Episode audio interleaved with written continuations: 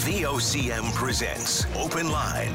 The opinions expressed on this show are not necessarily those of the station. And now your host, Paddy Daly. Well, not Paddy. Good morning. Thanks for tuning into the program. It's Friday, May the 20th.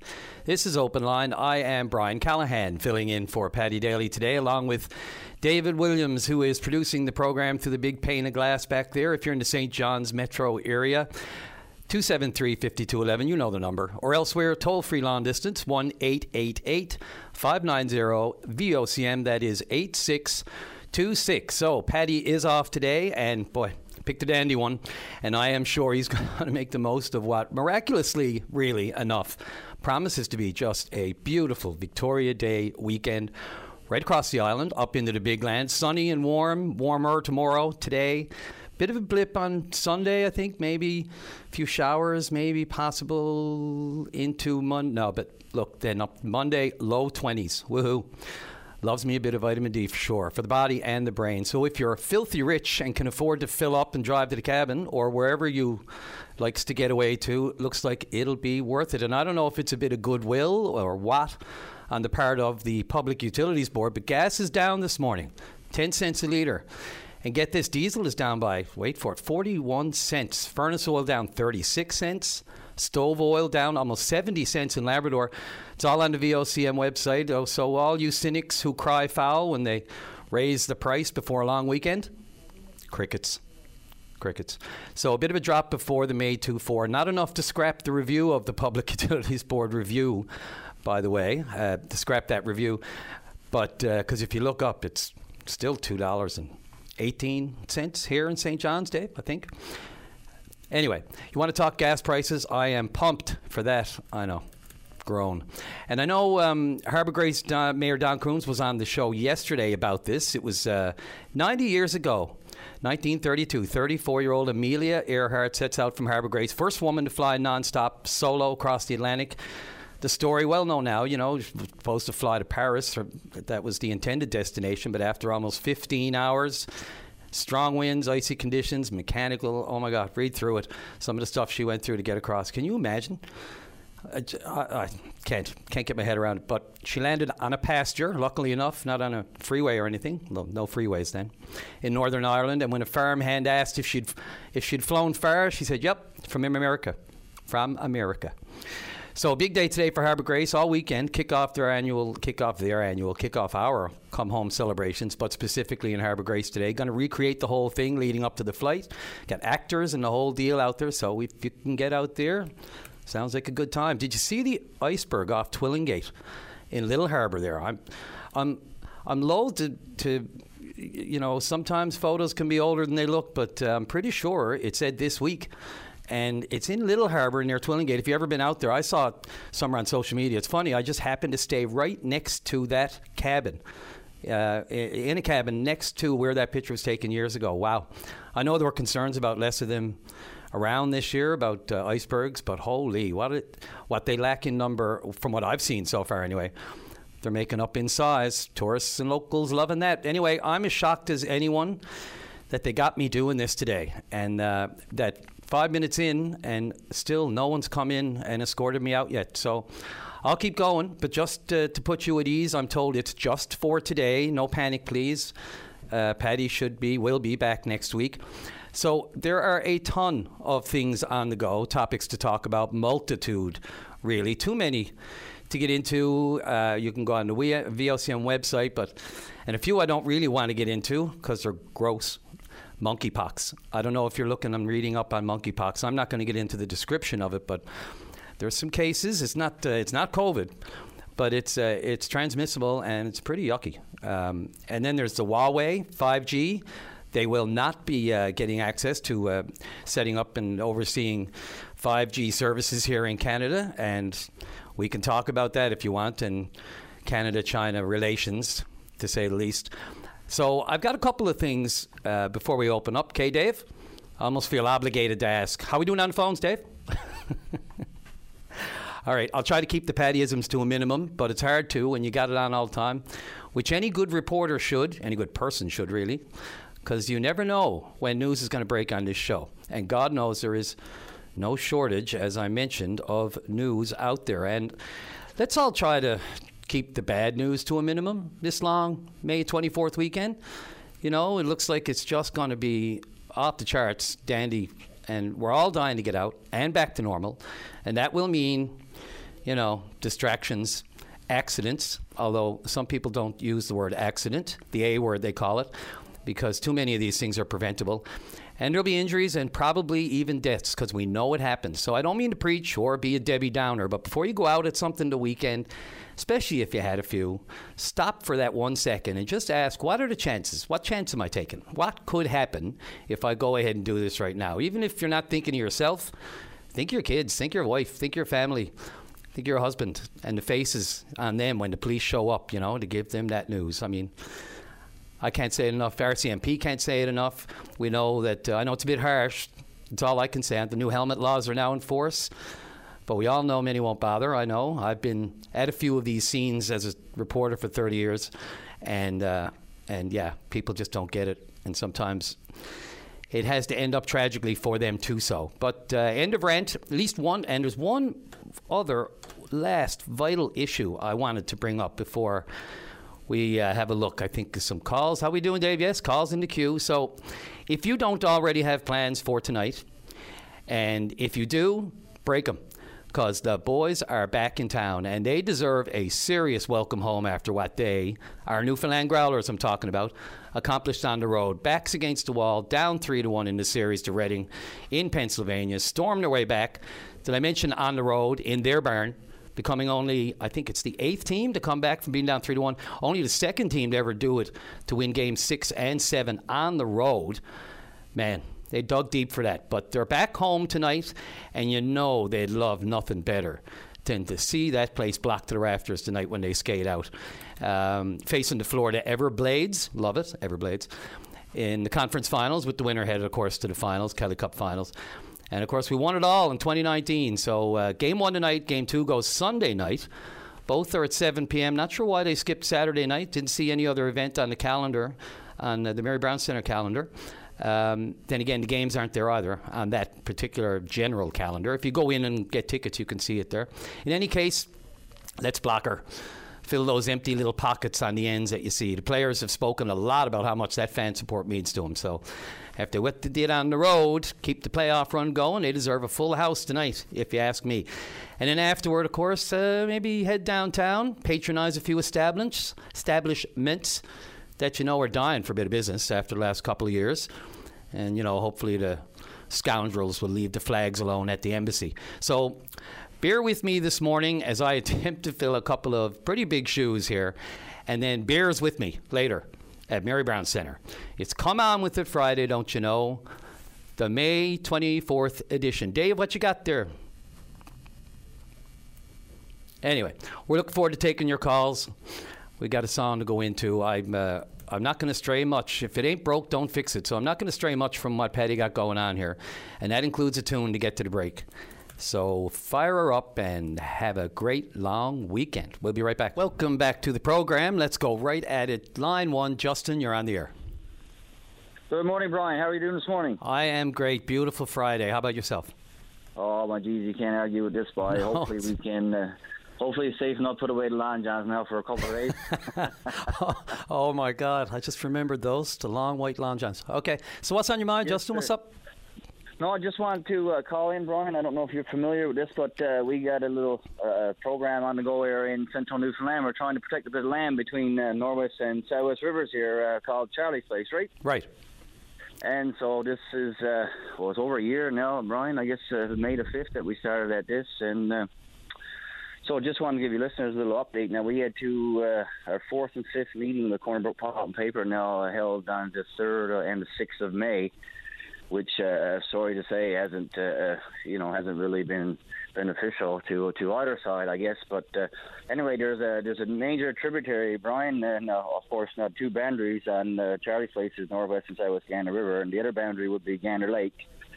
And uh, there's a main tributary which we call the heart of Charlie's Place that dissects the middle of this country. So the latest offer from Corner Brook would be a 500 uh, meter buffer on each side of this tributary. You know Right.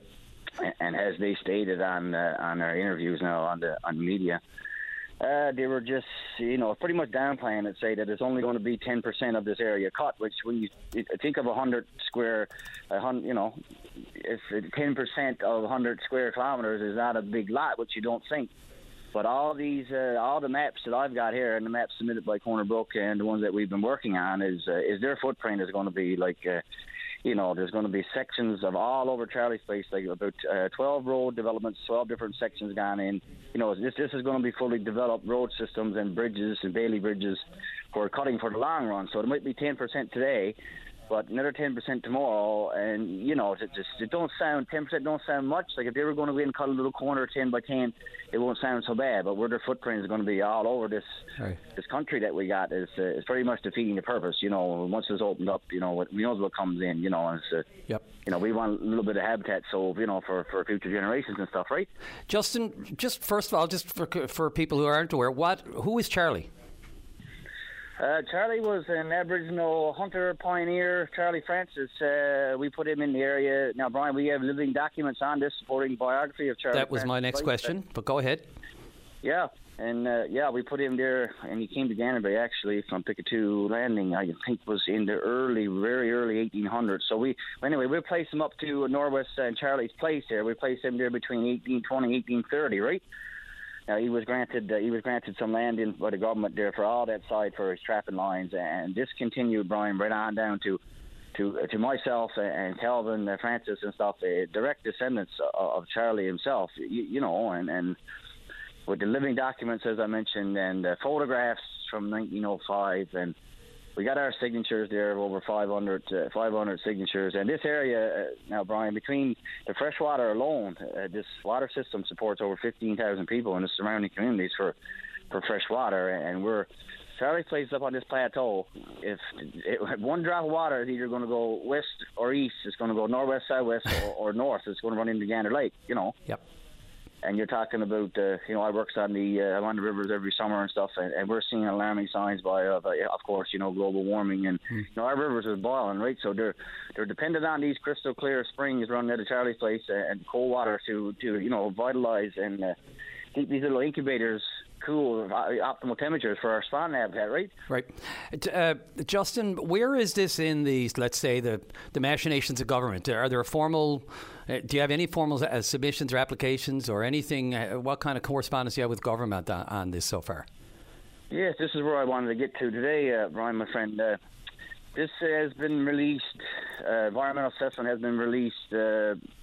Bernard Davis' office, environmental climate change, 21st of November. So be way before that. Now we've submitted our uh, proposal with Ware Act and stuff, right? Wilderness and Ecological Reserve, uh, you know, just for look, you know, for uh, mm-hmm. protected areas all around the island and stuff. And of course now with this new announcement on April the 6th, uh, uh, supporting these areas for over uh, 4.1 billion now would it be to uh, all across Canada for, to, for these protected areas, and another 2.3 billion, Brian, for uh, for these Aboriginal work, you know, government and uh, and Aboriginals work together for these create these IPCAs, which is uh, Indigenous Protected and Conserved Area, right? Right. So, so that's what we after this meeting on the uh, on the sixth. Okay. So we so last Friday we've uh, we done just done up our proposal and we declared an IPCA because of all the you know all the cultural significance up there, Brian. It's not only you know it's it's all of our residents, you know, with the price of living and the cost of gas yeah. and stuff. You know, people got to choose between heat or light or, or food. Oh, you know, for the kids and stuff. You know. Ain't that the truth? Uh, just IPCA uh, acronyms are uh, are, are uh, oh just a real pet peeve for me, especially in the biz in the reporting business. Sometimes they just riddle them off. Even people who work for organizations don't know their own acronyms sometimes. But just for clarity, what's an IPCA? IPCA is Indigenous Protected and Conserved Area. Right. Okay. Now that that would that would give us access to you know to these grants and to you know work side by side with government and, and to protect. it. and uh, now, as of now, uh, Newfoundland is at six percent, Brian, of a of a forecasted and a committed thirty percent by uh, 30, 2030. So yep. you know we're way behind the ball, right? Well, Justin, I, I wish you luck. Um, we got a full board here now on a Friday, so I'm going to move on to another call. But thanks for for putting this, reminding people that you're on this. Um, keep us posted.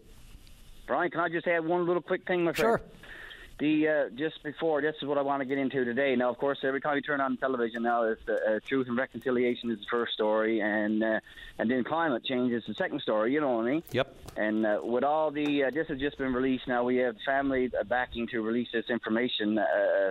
Charlie's Place is also a burial ground. You know, for Mm-hmm. all the years now that people, you know, when, when someone happened to, you know, die or whatever, something they were buried in the place, and we call these places quiet places. So we get proofs of this. that, You know, we have Sure. we can release this from the families. People's ashes are up there, and you know what I mean. To turn around and uh, you're in your graveyard or something, you're paying respects to your loved one, and you turn around and see a bulldozer coming in. You know, you, you're going to stand up for it, eh, boy? Absolutely. know what I I mean? mean, yeah. So this is where we're to, and uh, like you say, the just just just the importance to us, boy. And you know, there's there's a plan in place for us, and we got total government silence on this. There's no response. Not even the chiefs are getting response. The two letters sent in on May the fifth, and Well, Justin, we maybe to, maybe today with you know your call today and the information you're sharing, making more people aware of it. I mean, that's what this show is. So you know, Yes, Brian, and we'll, we'll call on government, my buddy, and the Premier for sure. He's aware of it, and to, to come to the table with us for peaceful people, and just to get this resolved in a peaceful and respectful manner, right? absolutely, the government has made no bones about that. Indigenous and reconciliation are top priorities for them. So keep us posted. Let us know what you hear.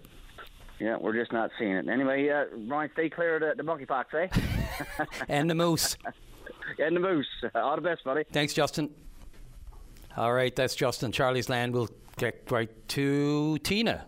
Uh, is uh, our next caller line two? Dave?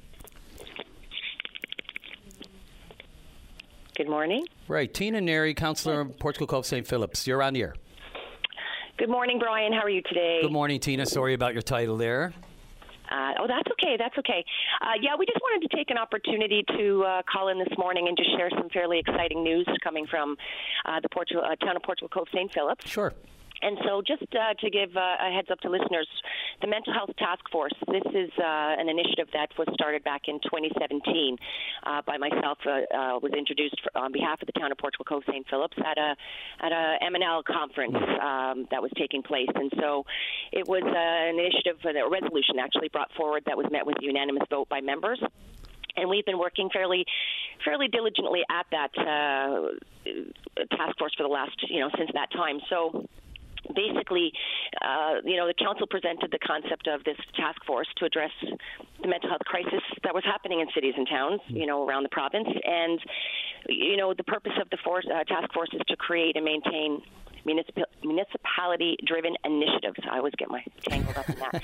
But uh, anyways, yes, you know, municipality-driven initiatives with a primary goal of making mental health resources available to everyone at this point, you know, there's such a stigma in the sector that it's really concerning to see that if you live beyond the overpass, that uh, you know those resources aren't available to you. And so we wanted to do something about that and basically allow for, you know, a forum for discussion and a place to coordinate this joint action together. Well, and so, yep. we, yeah, so uh, yeah, so we've uh, been accessing various professionals in the field to support, you know, all of our residents and offer access to, you know, a multitude of online resources, etc. So, yesterday we just wanted to announce uh, we're very, very excited after all of this time to see our vision coming to fruition, if you will we announced a, a, new partnership that will see the mayors and the deputy mayors, councillors, municipal administrators right across Newfoundland and Labrador be able to gain access to these very important mental health and wellness resources.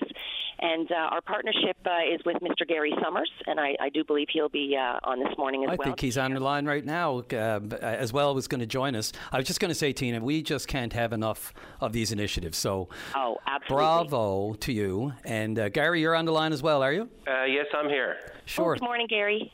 Good morning, Yeah, Tina. so- How are you? Good, thanks. So yeah, so we just wanted to uh, to come together and share all of this exciting news with everybody else, and just you know talk a little bit about this new partnership and this website that's available that I'll uh, I'll let Gary share a bit about.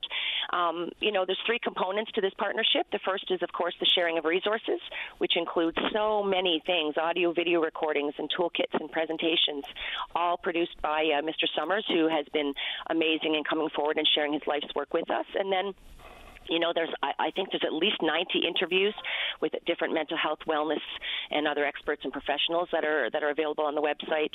And uh, the second component was our first mental health summit, a half day mm. event that took place a couple of weeks ago at the MNL Symposium in Gander, which was an excellent uh, success. And then the final component is going to be the delivery of our monthly webinars, which we have been doing for the last couple of years.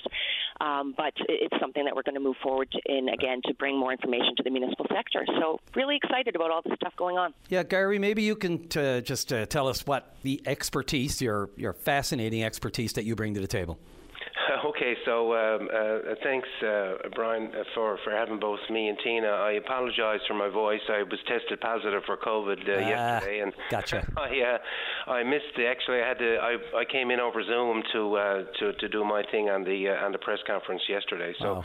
yeah. So Best of luck to your health on that one. Oh, oh, I'm fine. I just have a snuffy nose. I'm, I'm, I'm fine. Yeah. I'm, I'm sure. I'll get through it like everybody else did.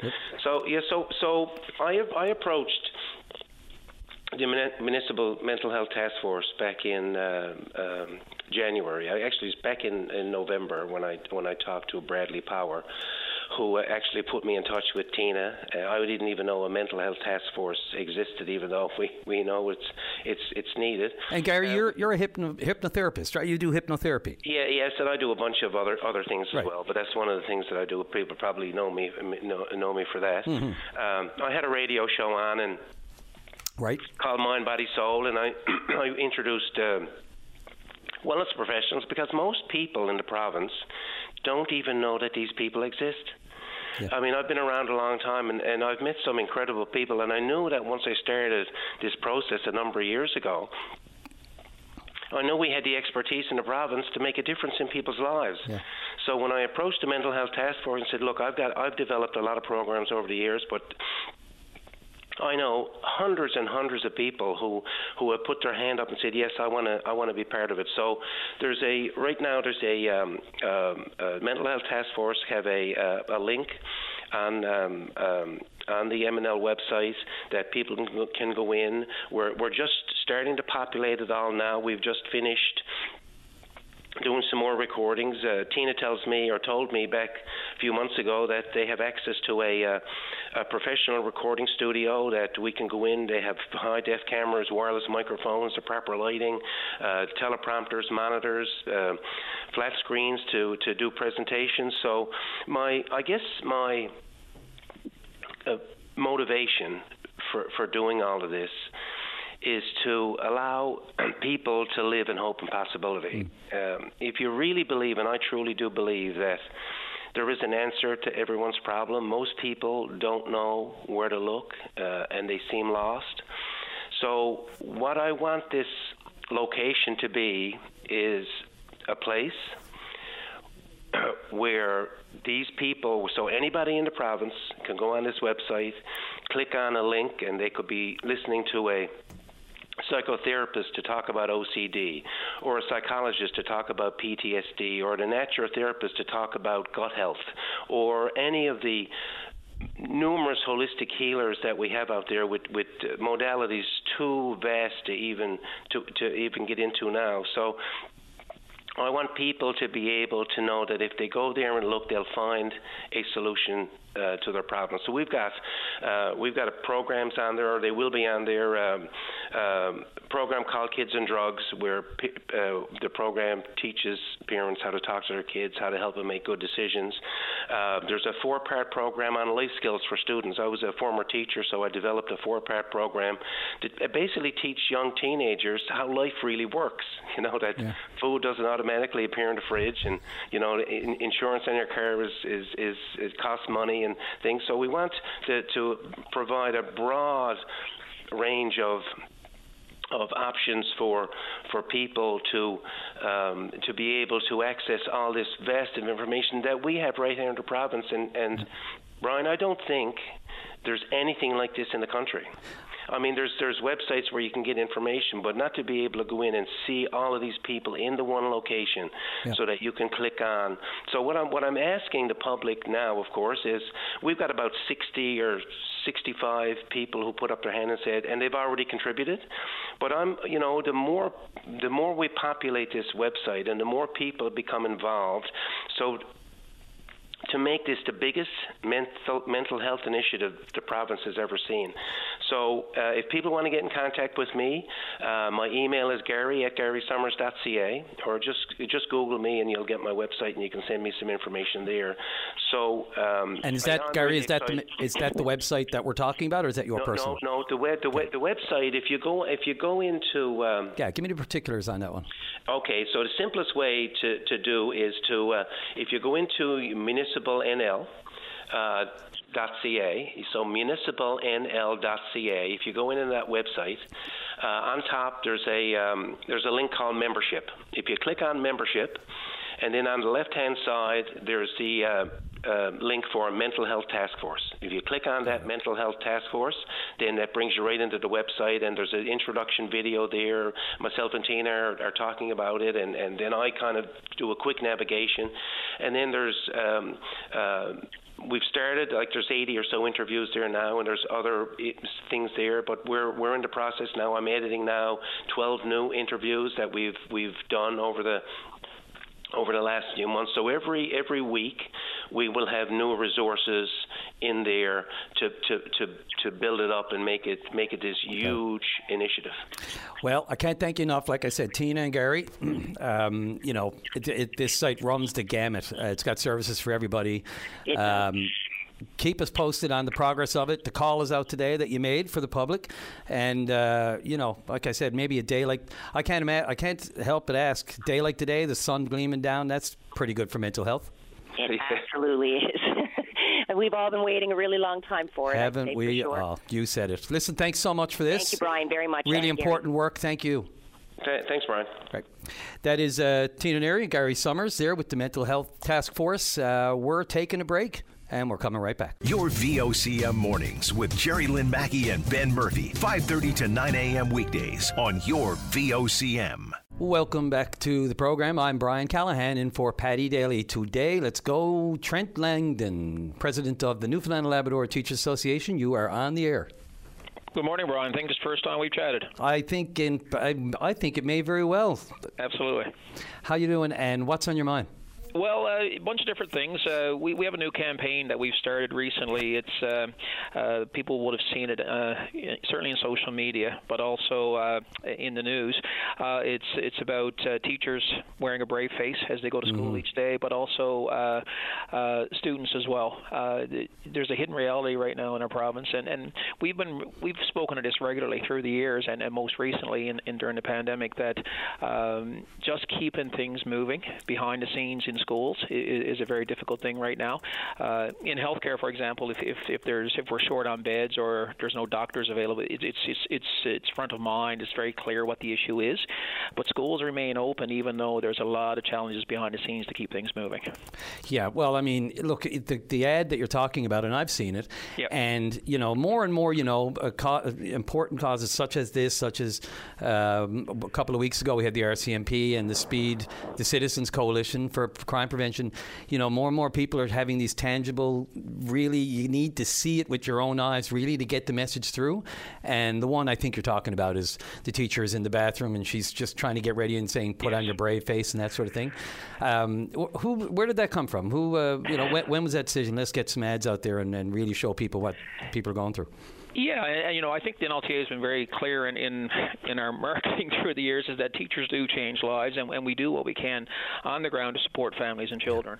But right now, there's pressures in the system that uh, the public needs to know about, and we have a teacher allocation review currently ongoing in the province. And if you know, unless this is kept front of mind, uh, the issues that teachers are facing, and just I'll just give you some examples. Uh, uh, our class sizes are, are such that right now to meet the needs of all the children in those classes is very difficult. Um, you add the substitute teacher shortage to that. Uh, right mm. now, uh, there's a significant issue around the province. We're relying on retirees and um, and interns to to fill positions uh, as well as emergency placement. Uh, and and emergency placement teachers, by the way, uh, the only requirement is uh, is a high school diploma. Mm. So we're watering down, or we're worried that we're going to be watering down the professional in and of itself, but which ultimately means watering down the service to students in this province because right now now teachers uh, I'm hearing day in day out in my school visits and, and via telephone email that they just can't meet all the needs that uh, they're looking at from day to day. Yeah, and you know it's it's what is this May the twentieth today, mm-hmm. you know, so people are saying, oh, we're almost near the end. It almost seems to be a bit of complacency. We're almost near the end of the, the school year. Nothing's blown up, so everything seems it's like the swan on the surface of the on the water on the on the yeah, on yeah. the pond, but underneath it's kicking like crazy. Uh, you know, Trent, I'm, I can't say it enough. I mean, I I have a 13 year old daughter in the system, and. Right you know, uh, really, teachers, third parent, or in some cases, if you're a single uh, parent, it's your second parent. They're seeing your kids mm-hmm. more than you are throughout the day, especially today. People work in all kinds of unique hours. They're not always there. And really, you know, and the kids are, you know, it's their unguarded moments at school away from their parents. Teachers see that and they're interacting again they're seeing more things than the parents are seeing about their own kids so you know add that to everything else they have had to sort of take on uh, you know, socially in a social aspect and dealing with kids' mental health because you know they're not just saying, okay, you know, uh, those kids can go on; they'll deal with it themselves. I mean, you know, teachers got into the profession because they have a conscience, right, for kids. Well, that's right. We, we, were, and I can speak to myself. Certainly, I was drawn into it because of my uh, my want to to be a support to children and families, and and all of our teachers are in the same boat. Uh, and I think you nailed it, Brian, in that uh, every day we have our children in front of us, but when they leave us at two o'clock, two thirty, three o'clock every day, we don't we don't forget them. Mm. They're on our minds through the night. We're preparing for the next day, uh, and every single child that comes to the door has got got very unique needs. Uh, so I'm talking about uh, you know your your children who may be able to come in and, and be your quote unquote typical learner, uh, but there's a lot of atypical learners out mm-hmm. there too. You know, you add your children with autism, your children with ADHD, mm-hmm. our, our newcomers, for example. We have uh, certainly in in metro region and in in other areas. Uh, uh, the newcomers that have come from Afghanistan, Syria, so a lot of African countries, and now uh, Ukraine, and and Ukraine, right? So uh, just think about it. We we've got uh, students that are, are and families that are fleeing a, a war-torn country. Uh, who knows what traumas attached to that? Who knows um, the behavioral concerns that will come with it? I know full well that our teachers are going to welcome them with open arms, and and that's what we do. Uh, and if anything, it's it's such a bonus to have uh, new faces and newcomers to in this problem because I think that's a fabulous move move uh, for us to be to be really supporting that.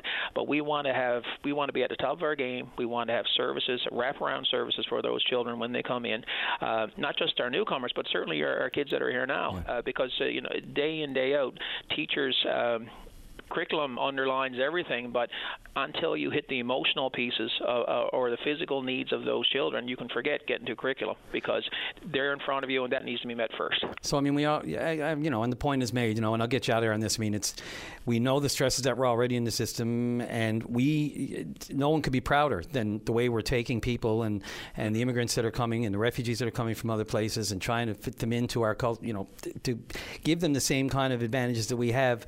I, I assume, you know, you feel that there's a lot of work to to do yet to be able to accommodate it all. I mean, yeah, did we bring people too fast for the education system? Some people might say we've done it for the healthcare system. That'll put extra strain. Is it the same thing in education? Well, we're certainly wondering how it's going to it's going to pan out, right? Because there's there's got to be a breaking point. And, and right now we're hmm. hearing from teachers. Teachers are feeling overwhelmed that, uh, as you mentioned, we're into May month. But uh, yeah, a lot of people's heads are now let's get through the school year, let's go into the summer. But you know we need to keep this on the forefront that to add a student uh, in May month doesn't mean that the next six weeks are going to be a cakewalk, right? Right. It, it, it's it's about prepping these students, and and one thing is supporting them in the moment, but is setting them up for the next school year as well. That if they have a good experience in their first few weeks of school, they're much more likely to have that good start moving into the new school year. So, uh, you know, th- we're, we we can't be sugarcoating things anymore. That uh, you know, the immigration policy has to match the education policy, which ultimately means resources. And uh, we've been hearing from people that uh, the uh, the, the uh, English as a second language supports aren't up to par to what they need. Their caseloads are too large. Translation services aren't being offered as they should be for our our, uh, our incoming students. No doubt, there's been some talk of investment in funds and stuff, mm. and I, I've heard I acknowledge that. But uh, from what we're hearing from our teachers, it, it's, it's still not quite enough uh, to meet the, uh, the needs around guidance counseling and, and ESL supports. Okay, and Trent, I you know I saw initially when your name came up, I saw masks next to it, so I'll give you about another 30 seconds. Just sure. did you you want to touch on that before we go? Yeah, you know, we've always supported public health through the pan, and that, that's that's been our guide uh, from from day one. Uh, all I do know is back in March when things were pulled back a bit uh, around protocols and so on, that it's been really difficult for teachers to enforce the masking piece because students are, you know, it's, it's just especially warm weather coming and so on. So our, our focus right now is is maximizing safety. That masks are recommended if at all possible. We're recommending that masking uh, or people choose to continue to wear their masks. Uh, but bottom line, Brian, we've got we got to look at school system within it. We've got families that are on both ends of the spectrum. We've mm-hmm. got families who are terrified to still send their children to school because of, of the worries around COVID, because of whatever situation they may have. Teachers in the same boat, and we have people on the other end who are completely done with this and are totally fine to go without masks. So within that, we got to show and find some respect for each other. But bottom line, uh, from a safety and resilience piece, if masking is not going to be the focus, uh, we need to focus on ventilation, air quality in our schools, and uh, and class sizes and distancing. Well, into the home stretch of the school year now, so uh, hopefully lots of good time and lots of good work um, over the summer just to, to, really do a good review and heading back to school in the fall, dare I say it. Trent Langdon, thanks a lot for this today. Yes, Brian. if I could, Brian, just a, safe and healthy uh, May 24 for all the students and parents and teachers out there. Echo that. Absolutely. Thanks, Thanks again. Trent Langdon, President of the Newfoundland and Labrador Teachers Association. We're going to take a break. Coming back, Donna House with the Beekeeping Association. Buzz, buzz. That should be good on a day like a beautiful sunny day like today. We're taking that break and coming right back. Welcome back to the program. Let's go to line two and Donna House. Good morning, Donna House. Good morning, Brian. How are you today? Oh, well, you know, I'll repeat it ad nauseum, but on a day like today, it's hard to be anything but better than a little cheery, chipper, jovial. Absolutely. Uh, I'd like to talk about something more pleasant than monkeypox and gas prices today. well, go right ahead. it's a beautiful sunny day and a beautiful forecast for the weekend. That it is. And um, a great opportunity to talk to your listeners about our celebration of World Bee Day today, uh, May 20th, across the world. Well, I'm glad you gave us a buzz. A buzz. There you go. I'm really sorry. the United Nations World Bee Day theme for 2022 is Bee Engaged, celebrating the diversity of bees in the beekeeping systems.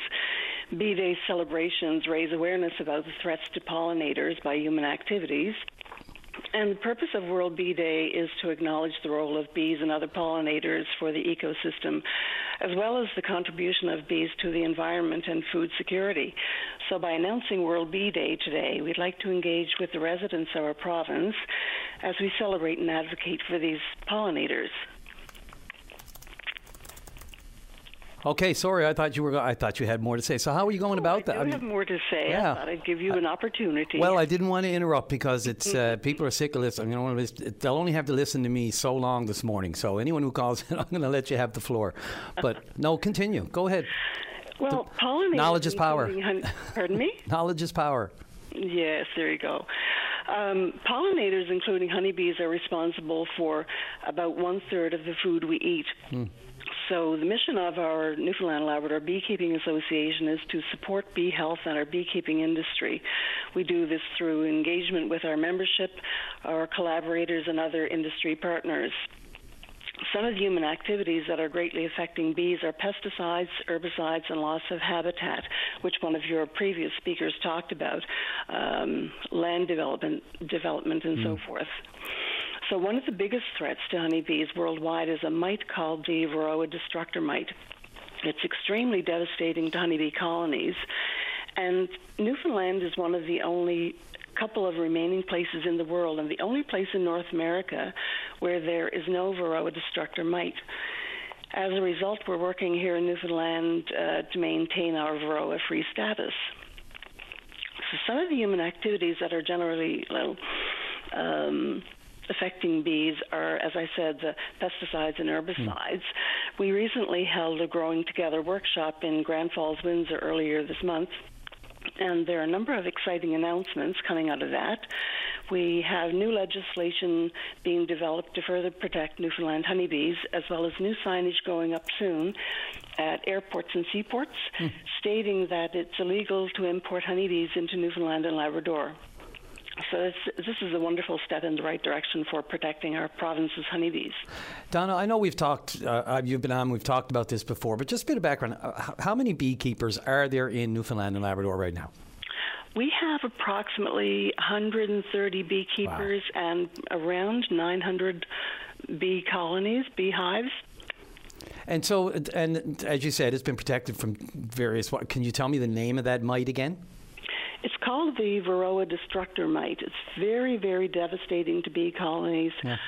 You've probably uh, read and heard online about the great winter losses across our country, bee colonies, sure. commercial beekeepers, and this is largely due to the Varroa mite.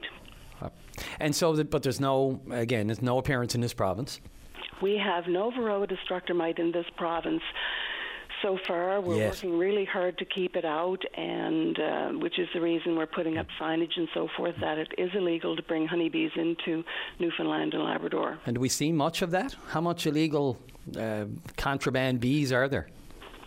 No, we haven't seen much of it, and we're trying to increase awareness in the event that this does happen. Mm.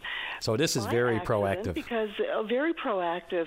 People may unknowingly uh, bring bees in uh, well, bring them in knowingly, but not knowing that it's illegal to do so because of our Varroa free status. So right.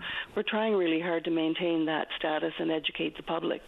Well, if you need to know, all you need to know is uh, pick up, well, not pick it up, I guess there was a day you'd go to the video store and pick it up. All you need to know about how important the bees are, bee movie. Yes, absolutely. it breaks it down pretty. Really, really are important. It, and it does break it down. You know, I mean, it's. A, I remember watching that movie with my daughter when she was growing up, and uh, every now and then she'll just throw out some factoid about bees. I was, how do you know that? She She's, oh, remember the bee movie? And it's, you know, it's a it's an animation, but I mean, uh, you know, the facts in it are pretty straightforward, and what can happen in the importance of bees to just our entire ecosystem. So, you know, you're not uh, you're not whistling the wind. It's a, it's an important topic. It's just I don't think sometimes bees are right in front of us. It's one of those things that, you know, it's right before your eyes every day, but you don't really appreciate how important it is. Absolutely, and it's a great weekend. A lot of people will be out in their gardens cleaning up and so forth. It's really important that people try to leave some of the native right. flowers and natural areas around their gardens and uh, around their towns and so forth. Right, and uh, quickly, I've almost forgotten, no mow May. No mow May, yes. We may have to extend it into No Mow June. I wondered about that. Just tell us what No Mow May is. Just beginning to come out. Just uh, tell our listeners what No Mow May is, if they haven't already heard. No Mow May is an initiative uh, worldwide, really. It started in the United Kingdom a number of years ago and quickly took on an international uh, flavor. Um, we encourage people to not mow the dandelion around their gardens. Uh, dandelion is one of the first big nectar flows for bees and other native pollinators as well. It provides quite a large food source of pollen and honey, uh, pollen and nectar, which they need for their colonies, and to enable them to grow and survive through the summer and winter, so that they can provide pollination to our fruits and vegetables and so forth. I'm so bad for that. I the minute I see some dandelions or weeds in the back, I'm out pulling them out one by one, but. Uh, I've been educated. Area to the side for some dandelion and clear the rest. well, it's like the Christmas trees. They say now don't uh, don't mulch them, throw them in the backyard, and it's good for your for your grass. So I don't I don't know. I'm going to have a jungle in my backyard soon enough. There you go. Donna House, uh, thanks so much for this. Uh, you know, keeping it on people's radar and um, make sure people aware the importance of bees. I know, I know people, including speaking of my daughter, who's not really uh, fond of bees, more so wasps. But um, once she understood the importance of bees as opposed to wasps just being a nuisance, she's a she's a big bee person now. So uh, thanks for uh, putting it back on the uh, on the burner, and especially this weekend. You see a bee, leave it alone. Yes, and a lot of people are afraid of bees, but they just don't know much about them, don't understand them. Honeybees are very, very gentle. They're more interested in in the work uh, in in the work they're doing, pollinating flowers and gathering nectar and pollen for their colonies. So there's much more awareness these days of honeybees and how wonderful they are. So, thank you very much for the opportunity. Well, uh, Donna, thank you for calling in today, and you enjoy every bit of the sunshine this weekend. Thank you very much. You too. Thanks. That's Donna House with the Newfoundland Labrador Beekeeping Association on World Bee Day. Coming up to news time, we're going to, yeah, break for news now. Coming up, um, got Jody Wall talking about cost of living, Doc O'Keefe, oil and gas. Looking forward to that. And looking forward to your calls here on VOCM's Open Line. I am Brian Callahan in for Paddy Daly today. Taking a break for news. Be right back. Every Saturday is perfect for a night at the cabin. The Cabin Party with Brian O'Connell. Saturday night starting at 7 p.m. on VOCM. Welcome back to the program. Dennis O'Keefe, you are on the air. On the air. Good to hear from you, former Mr. Mayor. How's everything? Pretty good, Brian. I'm just talking to my oil delivery man here now. Are you uh, you're you're in your Curry Place abode? Am I what? In your Curry Place abode? In my Curry Place abode. There you go. And uh, I'm saying to him that he must have a, a fair number of smiling faces this morning now that the price has gone down. Well, I mean, well, eh, relatively speaking, uh, it's gone down, but hey, wait till next week or tomorrow. well, we really yeah, don't know, you do we? know which way it's going to go. Although now we're into the summer, so demand is down. Right? No, absolutely, but so we'll have to see what happens there. But in either case, Brian, and that's one. By the way, it's good to talk to you. And and likewise, been a while.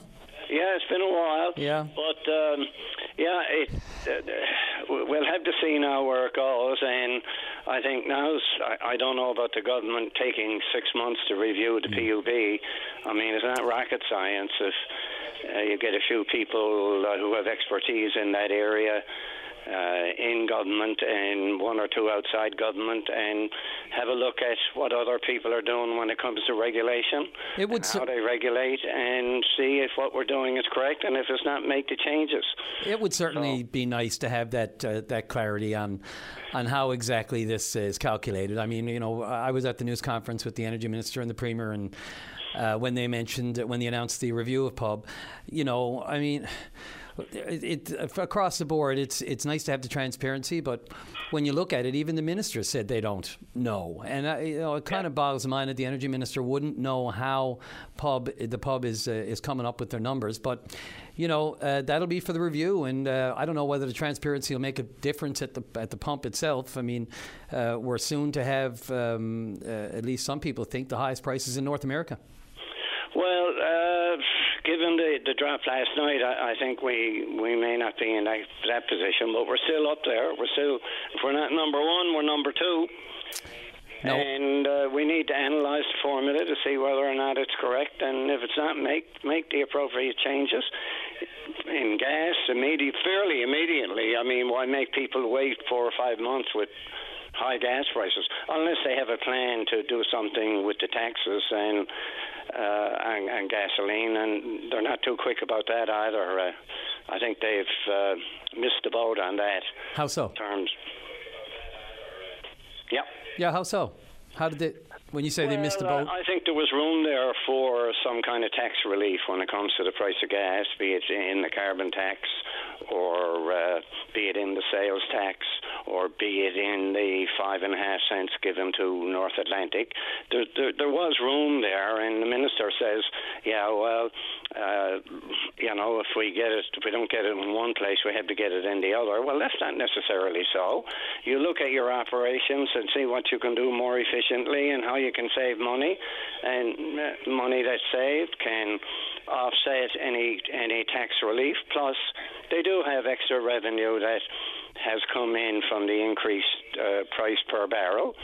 So I've always said there was room there within the tax regime to make allowances. You can, you can do what you have to do if you really, really want to do it. I mean, that's that's the issue. And they've chosen during this winter, and thank God it wasn't a really bad winter, uh, but they've chosen not to do anything about helping people uh, when it comes to furnace oil, not to take the tax off furnace oil or tax off heat. And fine, that's their choice, and they'll have to live with it when it comes election time. So you know, you, you mentioned they, they have to do what they have to do with what they have and prioritize. You know, uh, we can't say it enough that they borrowed the 142 million that they did provide for support in the budget, and then you know you can do what you do, what you got. But of course, a 350 million dollar deficit, a 17 billion dollar debt. Um, you know, is is this not the realities of hard times in a province that's you know only a couple of years ago, former Premier Dwight Ball said was just on the verge of bankruptcy. Well, you know, they've had report after report after report from the, the Greene Report to, uh, you know, the uh, other reports that have been done as to what should be done in order to tackle the deficit. And they don't seem to be too anxious about it for some strange reason because over the last two or three years, nothing has been done. But aren't they tackling the deficit in some ways? And I don't, I'm, don't get me wrong, I'm not trying to be the, the government advocate here on the mountaintop.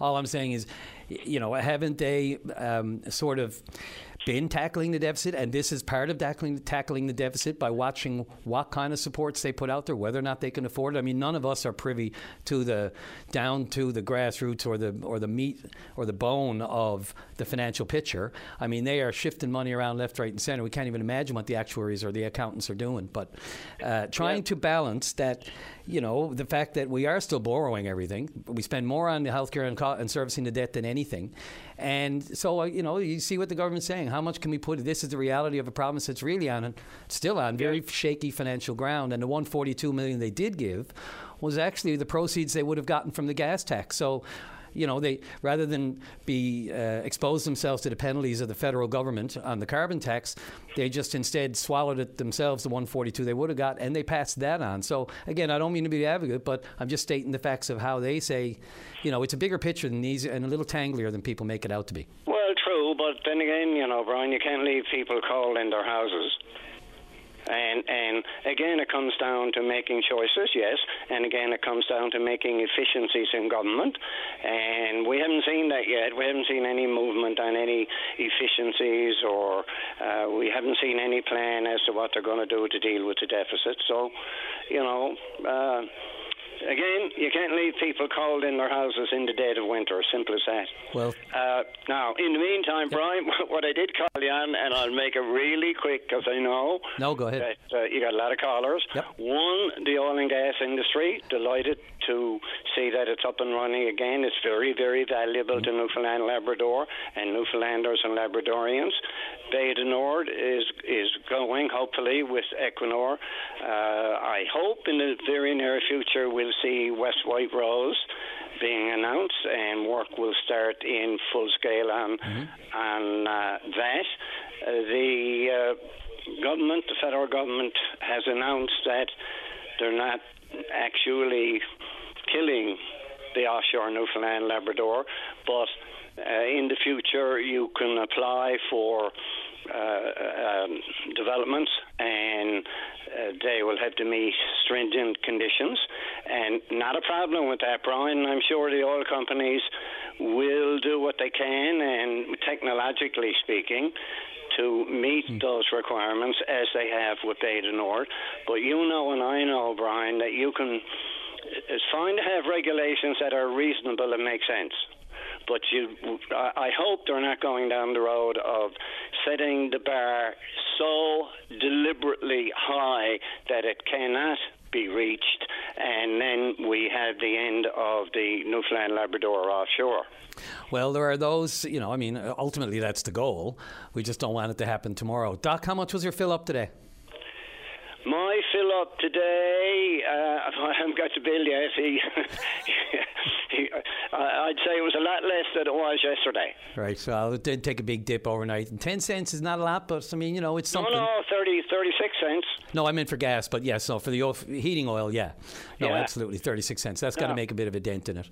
Although the it's. other thing, Brian, two really quick things. Yep. I got a message for Paul. You know who Paul is? Sorry, I, I, I just had you break out, um, broken up there for one second. Say that again. I have a message for Paul. Oh, Do you Paul. know who Paul is? Let me see. Which Paul are we talking about? I've got 3 I'm in my head. The, I'm talking about the Paul created by the Sierra Club. Oh. Uh, uh, to say uh, they're saying to Paul, Paul, there's no future in offshore Newfoundland. Uh, it'll be gone in ten years.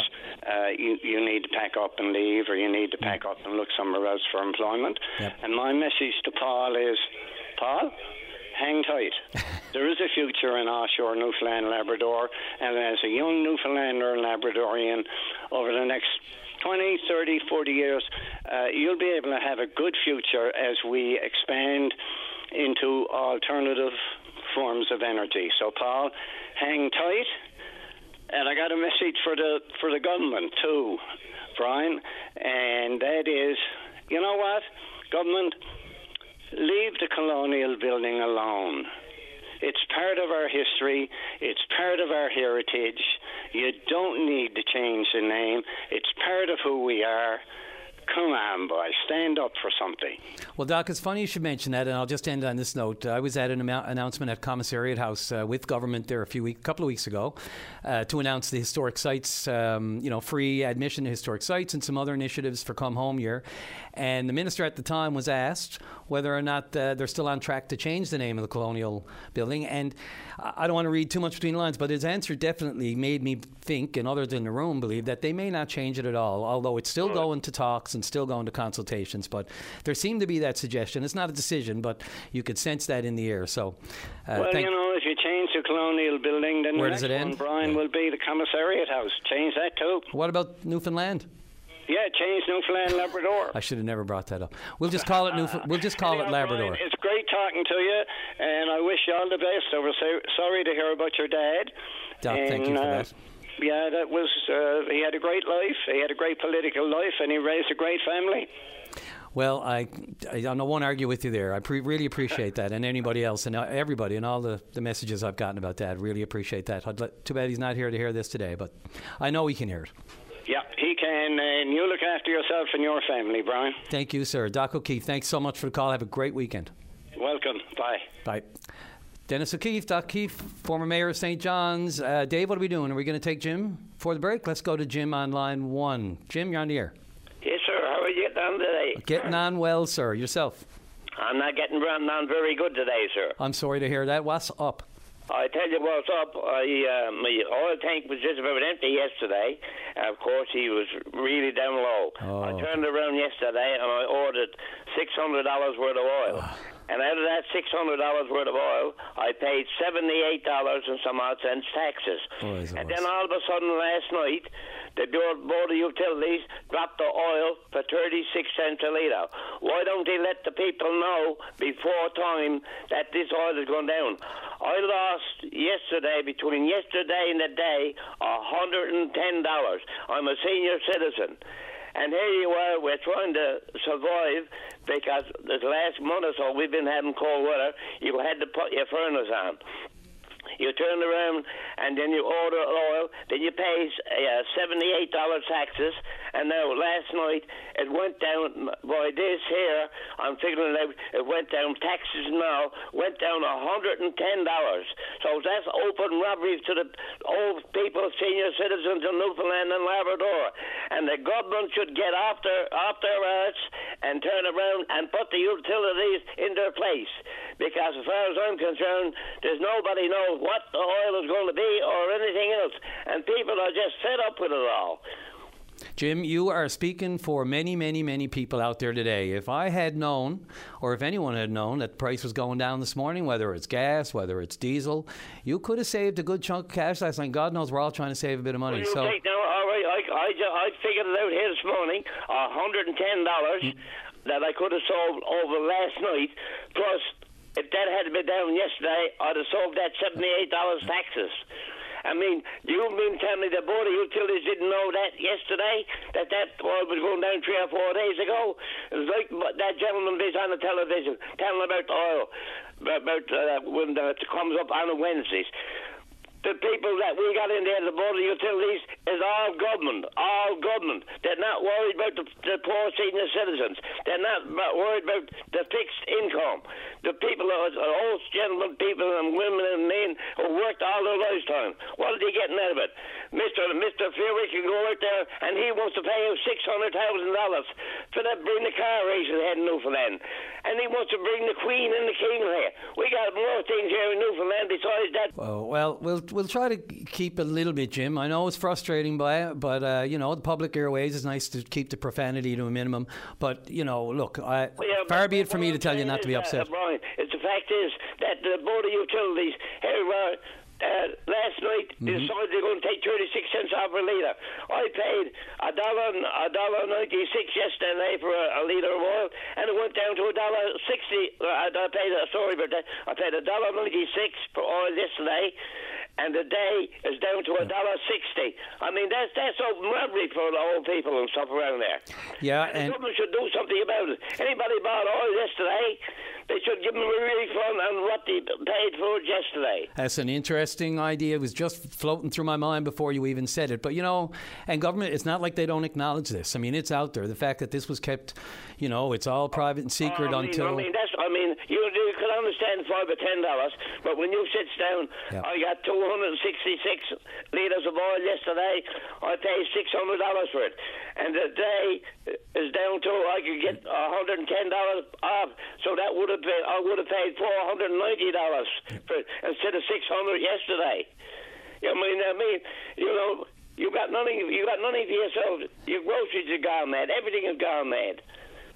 Well, you know, as far as the Public Utilities Board goes, I would have liked to have known yesterday that was going down today. But all I can tell you about that, Jim, is government's on it. They've obviously announced a review, but unfortunately, it won't happen tomorrow. It won't happen yesterday, and it won't happen retroactively. So you can get back the money that you would have probably saved if you'd filled up yesterday. I guarantee you, there are so many people listening to you now, Jim, going, yeah, uh, and I and calculating what they lost. We're not asking them. I mean, you're talking a hundred, not not five dollars or ten dollars. You thought you taken out yesterday a hundred ten dollars. If I hadn't known of it, I wouldn't have bothered for today. I would have sold myself a hundred and ten dollars. I mean, a hundred and ten dollars. You you don't pick that up every day on the side of the road. No, and the question is why you shouldn't have been able to know about it yesterday, right? Exactly. That's what exactly what I'm saying. Yeah. And if, uh, the Minister of Coady, the Minister of Finance, if she's listening to this now, she should do something for the people that bought oil yesterday, not today, who bought it yesterday. You know. Well, I Thank look you very much, Brian, for listening to me. Jim, I appreciate the call. I appreciate the frustration, but I will try to get your refund. Uh, hopefully, we'll maybe I'll get the Public Utilities Board on this morning. Yeah, right. Yes, get somebody on. Say, uh, I mean, we were not asking for much. Yeah. I mean, we paid $110 yesterday more, and you know. I Point- mean, that, that's ridiculous. I mean, it's open robbery. That's all it is. Point taken, Jim. Uh, I suspect I'm going to get more calls on that, and I'm seeing them in my feed. So, boy, oh boys, uh, hold on to your receipts. Maybe we can do something. Okay, okay, yeah, Brian, thank you very much. I appreciate You that. try to enjoy the weekend, Jim. Long 24. Take care. Okay, buddy, thank you very much. All right, that's Jim. So, Dave, what are we doing? Going to one. All right, we're going to take a short break. Joedy Wall, right on the back of that. Uh, MHA for Cape St. Francis on. Uh, good segue. Cost of living. We'll be right back. Welcome back to the program. I am Brian Callahan in for Paddy Daly today. Uh, heading into the long weekend. Joedy Wall, you're on the air. Good morning, Brian. Happy Friday to you and all your listeners. Couldn't say I can't, can't say that enough today. Thanks, Joedy. You, Oh, same sure. to you, buddy. Uh, no, it's uh, it was said earlier. Uh, great callers this morning, by the way. Some great conversation back and forth. Couldn't agree more. It, it's a good day to focus on your mental health. So I just uh, uh, just a quick shout out to my uh, municipal colleague Tina Neary and to Gary Summers. I heard them speak earlier with respect to the mental health task force. Absolutely. Uh, e- excellent initiative. I've had the opportunity to sit on several of t- Tina's uh, sessions that she has facilitated, Hmm. and it's it's great that they've partnered with the municipalities Newfoundland and Labrador to get this out across the province. So just a quick shout out to uh, to Tina this morning. Yes, great message, great timing, great, uh, and a beautiful day to soak up those rays. It certainly is. So Yeah. looking forward to getting out a little later. Uh, Yeah. Brian, I tell you why I called this morning, um, and it has to do with the cost of living. I just heard Jim speak with respect to his uh, his plight with his his oil Oh, bill. passionately so. Oh, and you know what? You hear it in his voice. You could you could feel it as he was speaking, and that's what I'm hearing from my constituents over the past number of months. It is a difficult time for, for many people, Brian. But I tell you one thing: I had an interesting conversation with a, a gentleman in my district, and the cost of living is now affecting his ability to volunteer in the district. And you know, volunteers, non-for-profit sectors, the community sector, they're no different. So this particular gentleman, uh, for the last 20 plus years, has has dedicated himself. He's had the ability, both financially and time-wise, to drive people to doctor's appointments, to to and from the cancer clinic, even delivering you know food hampers to those in need at various times. And he, he wanted to do that. He, he felt the need. He had the ability, and he and he did so for, as I said, 20 plus years.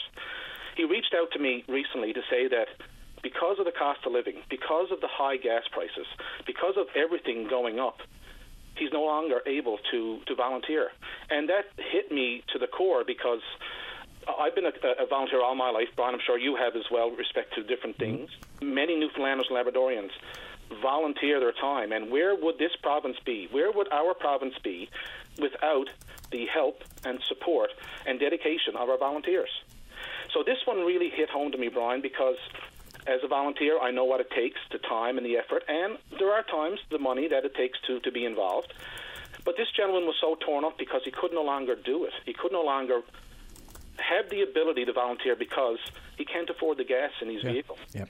And and and this is just one just one instance with respect to uh, you know how people are hurting in my district, and I'm sure across you know across the 40 districts of the province. But when you have volunteers not able to do their work, our province is going to hurt. You know, this this world turns on volunteers, and they're important. But the reality is that the, the high gas prices are having a huge ripple effect, and it's going beyond the gas tank. It's being felt everywhere throughout the province, and volunteers and non-for-profits are not exempt from it. So it's it, it, it's concerning to me. I've had the opportunity to, to speak in the House of Assembly numerous times over the past number of months with respect to cost of living and and the high you know the high fuel prices and you know, we put out many media releases, 15 or 16 media releases with respect to looking for action. But when you speak to this gentleman and you hear the passion in his voice, much like Jim just spoke with respect to uh, the price of the fuel in his tank, that's when it hits home, and that's when you you stop and you and you really think about how is this going to go? How are we going to move forward? With respect to the work that the volunteers do in my district of Cape St. Francis, throughout the other 39 districts around the province, how, how are we going to survive when volunteers can't even do the work? They're not getting paid. They're doing it out of the goodness of their heart, and and of course out of their pocket as well. So, it. I just wanted to call in today just just to to say that this is a huge concern. It's it's concerning to me. It's concerning to you know to my colleagues, and, and of course on both sides of the house. I, I understand that everyone is hearing it. This is not a this is not a Tory complaint or a Tory issue. This goes across all stripes, hmm. and our province I fear uh, that we're, and um, you know, there's not fear mongering. This is reality. This is the reality when your your boots are on the ground and you're speaking with people who are hurting and they want to help others and they're not able to do so. So that's that's my fear today, and I just wanted to to bring that to light um, with respect to everyone in the province. We value what volunteers do. We wouldn't survive. Our province wouldn't survive without the work of the volunteers, and it's important to to recognize that, and for government to hear that this is now hurting far beyond uh, the individual person. Now, now individuals can't help others, and that's that's what's uh, alarming to me. Yeah, you know, it's as plain as nose on your face. It's it's smacking us all in the face, to be honest with you. And you know, you hear stories, and and again, you're the uh, each of your members of the, the party were up in the house this week giving real life. It seemed to be a strategy to get make sure people were hearing the real life, tangible stories of your constituents, people who are really struggling. And you're right, it's going to every facet now. It's trickling down. It doesn't just, it, you know, it's kind of kind of in a way contextually reminds you of COVID, where it just affected everyone. There was nobody really on the outside of it, no matter who you were. Even if you were a successful business, you were watching your pennies, and now you're watching as people can't drive to work. I mean, I saw a post the other day, some you know, and you guys made the point yourself. Some people are using their credit cards to fill up just to get back and forth to work, and going deeper into debt that way. And there's interest on that, so it's not just a one for one. So you know, it's it's there. It's maybe you know, it's not like we don't know about this, but it does have to be kept on the front burner. I mean, what do you do? It's a global issue. The province has made that point over and over. Cost of living. It's just out of hand. I, you know, I mean, I'm watching everything. I think there was a uh, two for five dollars buns and hamburger buns, and I looked at them the other day and said, "Okay, I'll take that." Got to the cash, and it was actually the wrong price. I almost went back for the fifty cents, but I was in a hurry. But you know, Brian, it's, many people are. Uh, sorry, the, the No, no, go ahead. Many many people are the same as you, watching every cent. And you know, I'm hearing from. I'm not hearing just from low income or from pensioners. This is affecting middle income people who are both working, some some working a second job. I've heard from people who are having to park one of their vehicles and take the insurance out of the vehicle because they can't afford to operate it. Yeah. I have students who are looking for part-time employment over the summer who have a you know have a vehicle they're trying to keep on the road. It's not worth their time, unfortunately, and I hate to say this, but it's not worth their time to go to work for 20 hours a week when you have to factor in the cost of gas going back and forth and insurance and keeping a vehicle on the road. Students are just not able to do it. It's becoming more and more of a problem, and if and if we have less and less people working, well, that's less money coming into political co- into the province's coffers as well. So this is this is this is reality, and I've spoken to that many times on, on the, the floor of the House. This is reality, and we we do want government to hear it. I know I know that they're listening. You know, we are we are hoping that they're going to come forward with some sort of relief uh, with respect to the people of the province that that's so desperately needed, and uh, and we're prepared to uh, to keep that, uh, that that debate going. And I'm I'm hopeful that the uh, the premier and the minister will come forward with something because this is this is not it's not it's not an it's not an overnight issue. It's not going to be an overnight solution. However, we need to to grasp it now because you know we have the betterment, the health, welfare, safety, and security of all of our constituents are on our shoulders, and and that that means a lot to me as a, as an MHA for District of Cape St Francis. It uh, you know we, we're listening, we're hearing what people are saying, and we're trying to help. So, but just today, a shout out to all the volunteers. Uh, thank you for all that you do. Please, God, you're, you're able to continue what you do, and uh, and whenever you have an opportunity, please, you know, help someone else. It's uh, it's important to do so. And just for you know, I mean, it does seem, and uh, I was in the house all week. It does seem government seeming to lean towards something. Initially, it was a fall. You know, we're going to have a look, and then when the heating season ramps up again, we'll look at something. But they seem to be inching a little bit more towards some relief in the near future as opposed to the long future. And of course, you know, the premier said the other day that they are trying to find some flexibility in that. If you want to call it punitive, if we lower the gas tax, they slap the carbon on agriculture and food processing or uh, fish processing and, and home heat. But they seem to be working on it. Hopefully, Joedy, it comes sooner than later because God knows we're all feeling it. We are, Brian. I couldn't echo it more. So I just thank, thanks for the opportunity. Before I go, just a, uh, a quick shout out to uh, to everyone across the province on behalf of our leader, Mr. Brazil, and the official opposition. Happy Victoria Day. I hope everyone has the opportunity to enjoy the May 2-4 weekend. But the uh, the message I'd like to give is to enjoy it responsibly. So uh, everyone have a great weekend, and thanks for the opportunity, Brian. Well said. Joedy Wall, thanks very much for the call. You have a great weekend. Safe weekend, too. You as well, sir. Take care. Bye bye. Thank you. All right, that is Joedy Wall, the uh, MHA, Tory MHA for Cape St. Francis. We're going to take a short break, and we'll be right back. Weekday mornings from 5:30 to 9. Jumpstart your day with Jerry Lynn Mackey and Ben Murphy. Newsmakers, traffic, weather, and more during your VOCM morning show. Welcome back to the program. Bruno, you're on the air. Hi, how are you? I'm uh, glad to hear today is uh, International Bee Day, and I certainly hope that you are, are uh, as a province, are successful in keeping uh, the varroa mite out of Newfoundland and Labrador. I was a beekeeper for many years, and largely as a result of the varroa mite uh, here in Nova Scotia on Cape Breton Island, where I'm from, I had to give it up. Uh, beekeeping was uh, both a fabulous hobby for me and uh, a pollinator for the orchard that I planted. Uh, but you, one realizes that they are a superorganism, that the life force exists not in the individual bee, but in the colony as a whole. And I firmly believe that we as humans are also a superorganism, uh, and that uh, we are uh, more than our individuals, greater than uh, the sum of individuals. Hmm.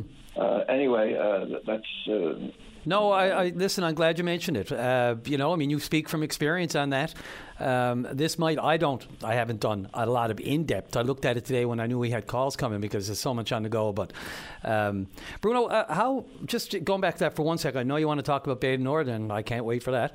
Uh, but just through your experience, how long were you a beekeeper? Oh, for 30 or 40 years. And so, you know, climate-wise, uh, you would say you wouldn't be out of the getting this, but how easy for, is it for that mite to take hold? Uh, And are we doing you know, I mean, you heard Don earlier. Um, it's very, it's very easy, and if you see a bee under a, a microscope, it's horrifying. That's infected. All of the mites are all over their bodies. There'll be sometimes a hundred or more so bees individual bees mites on the individual bee's body, and it just weakens the colony to the point that they can't successfully overwinter. Well, they're pretty small. You know, it's probably hard to see it with the naked eye. But I mean, how do you? How can just the average person walking through a field or along a pathway? How, how would you know? Would you know if you spotted it? The varroa the. The effects of it, I should say. Uh, well, no, you'd have to look at the colony, and if, if one's experienced, one can look through it and see it. And if it's seriously infected, you can clearly see the mites on their bodies. Okay. Yeah. Yeah. Okay. So sorry, moving right on to that, and yes, uh, bee day. Let's you know look after the bees. Go ahead, Bay du Nord. Yes. Um, so uh, Canada made an, a commitment to uh, by 2030 uh, come to uh, the emissions that we had in 2005.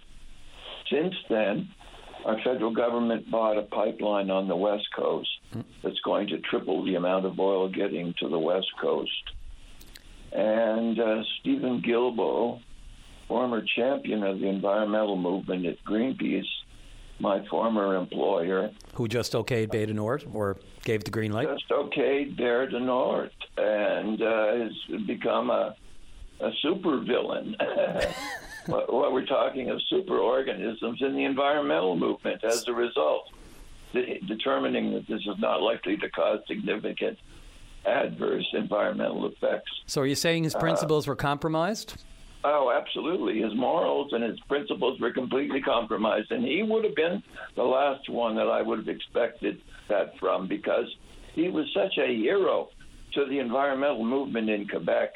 He was loved by everyone across every sector of uh, society. So I'm really surprised that he's thrown it all away uh, for uh, God knows what. But he had to know going in with his eyes open that this was going to be an, a, a poss- an eventuality, a possibility. They have to walk that line. You know, he's not in there as the head of an environmental organization anymore, the largest one in Quebec. He knows, he knew, had to know, go, know going in. Do you think, do you have any confidence that he actually weighed it all? And in the larger context of what we still need to motor the country, you know, as far as fuel goes, has to eventually overlap and, and, and wind down, and then we trans, you know, we, we transition to the greener future that we all hope and love and hope will eventually arrive. But you, you know, I mean, uh, it's easy to say that he's he's thrown it all out, thrown away all his life work, environmentalism, and but he knows he's in that position, and, and maybe it could be argued he has access to a lot more, na- you know, information now than he did before, and he sees that it's not just one way, the highway or the environmental way, and no other way. Well, I know that Canada has failed to meet every one of its tar- climate targets, and I'm sure that with what I've just outlined, that they have no chance by 2030 of meeting those targets. And I also agree with you that he knew going into this thing exactly what was lying ahead, and that he would be pressured to do to uh, do these things, and he has buckled. Uh, he has buckled. But uh, climate scientists and environmentalists have opposed the project saying that it would undermine Canada's goals for reducing our greenhouse gas emissions. Did they get any pass on the on these uh, quote unquote air quotes uh, cleaner oil, saying it's you know I mean it's if we're going to have to use it, we might as well use ours because it's Well- a- arguably uh, cleaner. That's the excuse, but that only amounts to, I think, around 15% of the uh, carbon dioxide. Most of it comes when the oil is Yeah. burned, of course, and the provincial government keeps denying that in a pattern that's becoming very familiar now. But that still aligns with all other projects that would be producing oil. So I mean, they're on the same. You have to put them on the same benchmark. Everybody's got to extract it. Everybody's got to transport it. Everybody's got to flare it off. Uh, you know, it's going to happen somewhere. And the argument is, well, you know, It, it, yeah, but the problem the world is needs it.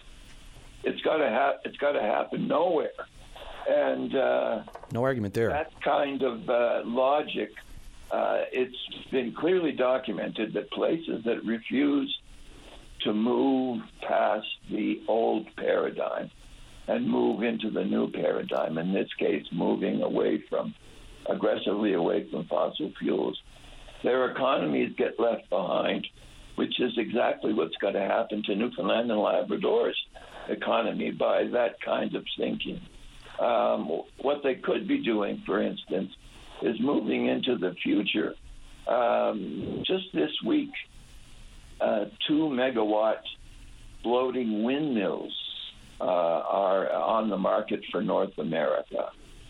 And uh, they could be, gangs of them could be set up in the near shore, these floating things that are just tied by anchors to the bottom, and produce two megawatts of power apiece to produce energy. Uh, and like many other places, that by 2030 or 2035 are going to have all of their vehicles uh, not fossil fuel.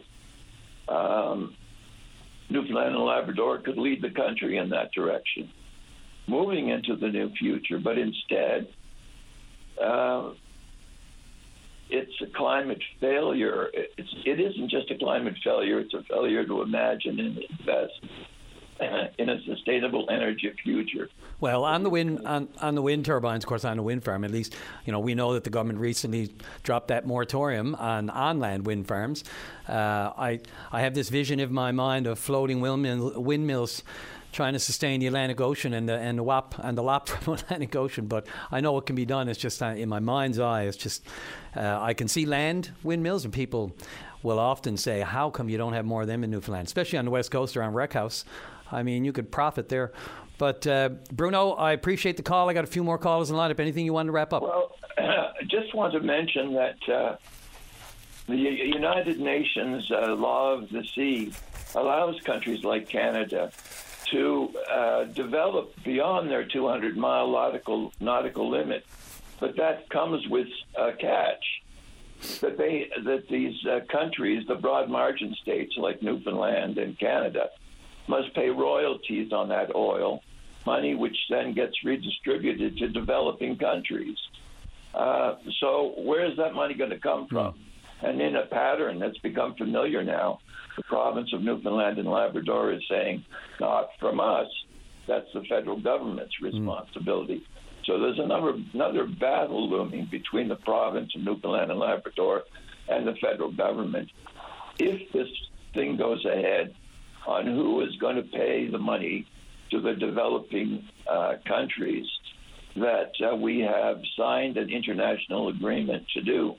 I have I, I, haven't heard any discussion about that in Newfoundland and Labrador. Have you? I honestly, let me see. Where's my brain now? You're ringing a bell. And I, I don't want to speak out of, I don't, I can't remember. I, I do know this issue has not been completely mute and silent, but I just can't remember when I heard it. Um, but Bruno, look, I'm sorry to I'm getting up to the clock here and news time and breaks. Um, I just appreciate the call. Thanks very much. And um, how is it in your neck of woods today? I hope you got the sun like we do. Yes, it's uh, the sun's just breaking. It must have been my connection to you in Newfoundland. You mean you're in New Brunswick, right? Uh, no, I'm on Cape Breton Island. Cape Breton Island, right. Sorry, my mistake. Right on.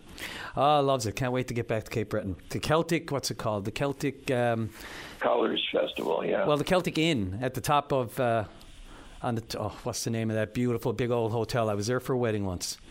Oh yeah, on. Uh, I think it's the Celtic Inn, isn't it? I don't. Yeah, yeah. I'm too lazy to Google here, but anyway, enjoy the weekend. Yeah. Enjoy the long weekend. Thanks for the call.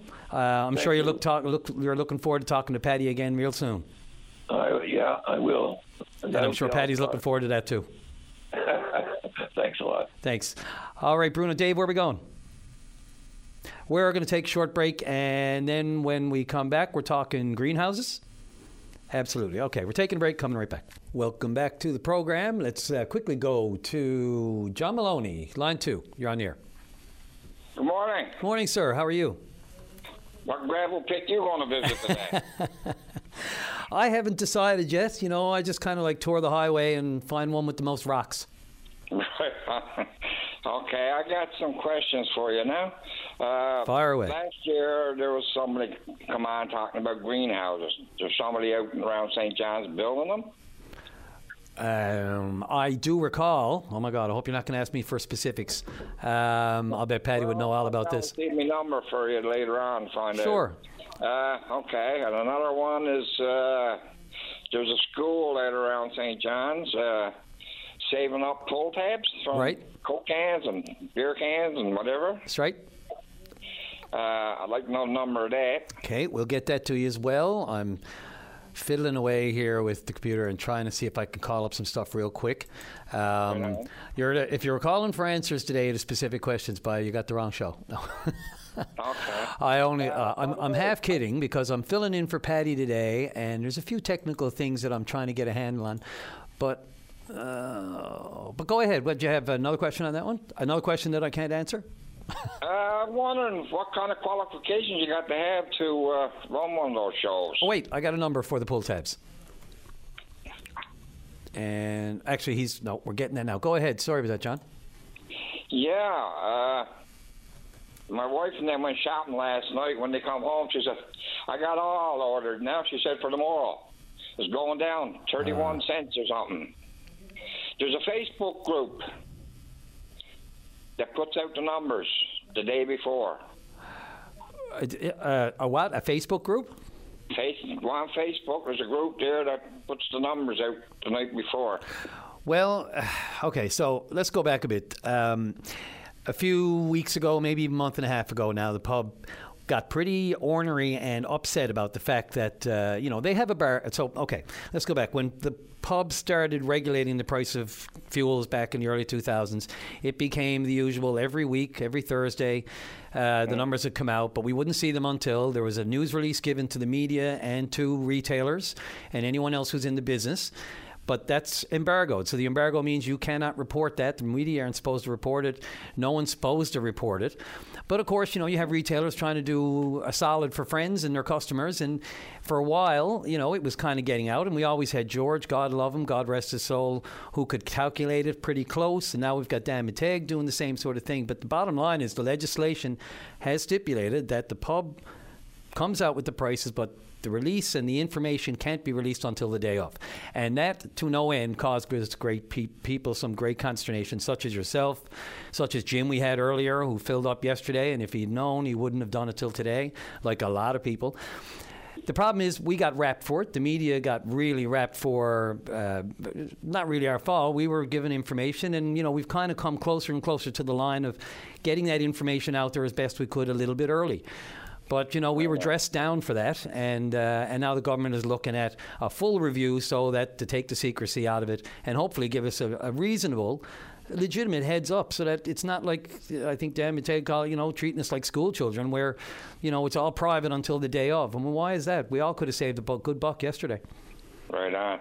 Uh, another thing now, with all the gold in Newfoundland that they're finding, uh, they've got some ponds closed because of arsenic in them Right? Fishing. Do you know what the names of them? The names of all those ponds. Yeah. Does I- anyone got a listing? I don't know if I worked in the department, I'd be able to list them all off, and not certainly right at this moment. But uh, let's talk about the number of them. How many are we talking? I don't know. I just I know there's one down on the Bay d'Espoir Road I used to fish, Okay. And uh, I know it's an issue, and and it's like anything; they're constantly monitoring these levels. But I, off the top of my head, the level of arsenic in specific ponds around the island, boy, that's uh, I'm in the wrong job. I'm not. Uh, that's beyond my pay grade here and my degree. Okay, the main reason I called. Now, uh, I've got a brother-in-law that's in a long-term home, right.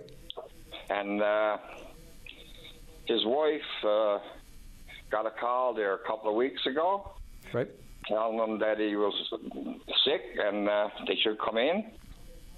And uh, the sister-in-law, she's uh, one foot in the grave, 20% of her heart working, so she can't go in there. So her sister goes in every now and then.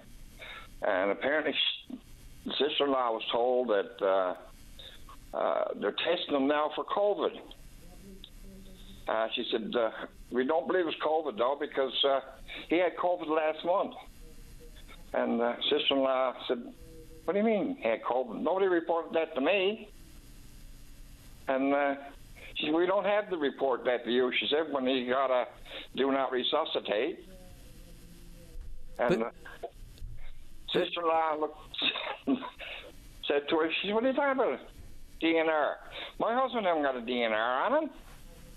She said, everybody in this long-term care home has to sign a DNR. Is that true? They don't have to sign it. They're given the option whether or not, uh, you know, to have that in place for their loved one, uh, if unfortunately they're near end of death or have a condition that could cause that to be an issue. I mean, Yeah, I can understand that, but not everybody should be made to sign a DNR. There's nothing wrong with them. Well, John, what what I would say to this is, first of all, by the way, we got a number for you on one of the questions you asked. Dave's going to give that to you right off the air after this call. Um, but you know, every individual, I will say this: every individual scenario like this, especially where it's COVID or any individual healthcare issue that involves any individual person, there's so much more to that story and that person than we could ever be able to encompass and put into proper context on this show in a couple of minutes. So I, I, I, you know, I don't know all the intricacies of it. If you get something more informative, more information about that, and confirmation of how that worked, you know, the lines are open all next week. But right now we're up to up to news time. We'll uh, Dave's going to have a quick chat with you off the line. I got to get to news. Is that okay? All right. God love you. Have a great weekend. Okay, that's John Maloney. Um, right, up to news time. A little bit over. Sorry about that, boys and girls.